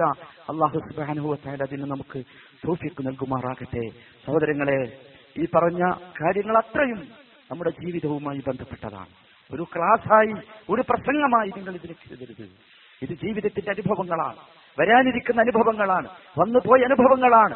അവക്ക് മുമ്പിൽ അങ്ങേയറ്റത്തെ ക്ഷമാവലംബിച്ച് പ്രതിഫലം വാരിക്കൂട്ടുന്ന ആളുകളുടെ കൂട്ടത്തിൽ ഉൾപ്പെടാൻ വേണ്ടിയാണ് ഈ സംസാരം. അല്ലാഹു എനിക്കും നിങ്ങൾക്കും അതിന് തൗഫീഖ് നൽകി അനുഗ്രഹിക്കുമാറാകട്ടെ. റബ്ബനാ ആതിനാ ഫിദ്ദുനിയാ ഹസന വഫിൽ ആഖിറതി ഹസനതൻ വഖിനാ അദാബന്നാർ. وصلى الله وسلم على رسوله النبي الكريم وعلى آله وصحبه أجمعين. سبحانك اللهم وبحمدك أشهد أن لا إله إلا أنت أستغفرك وأتوب إليك.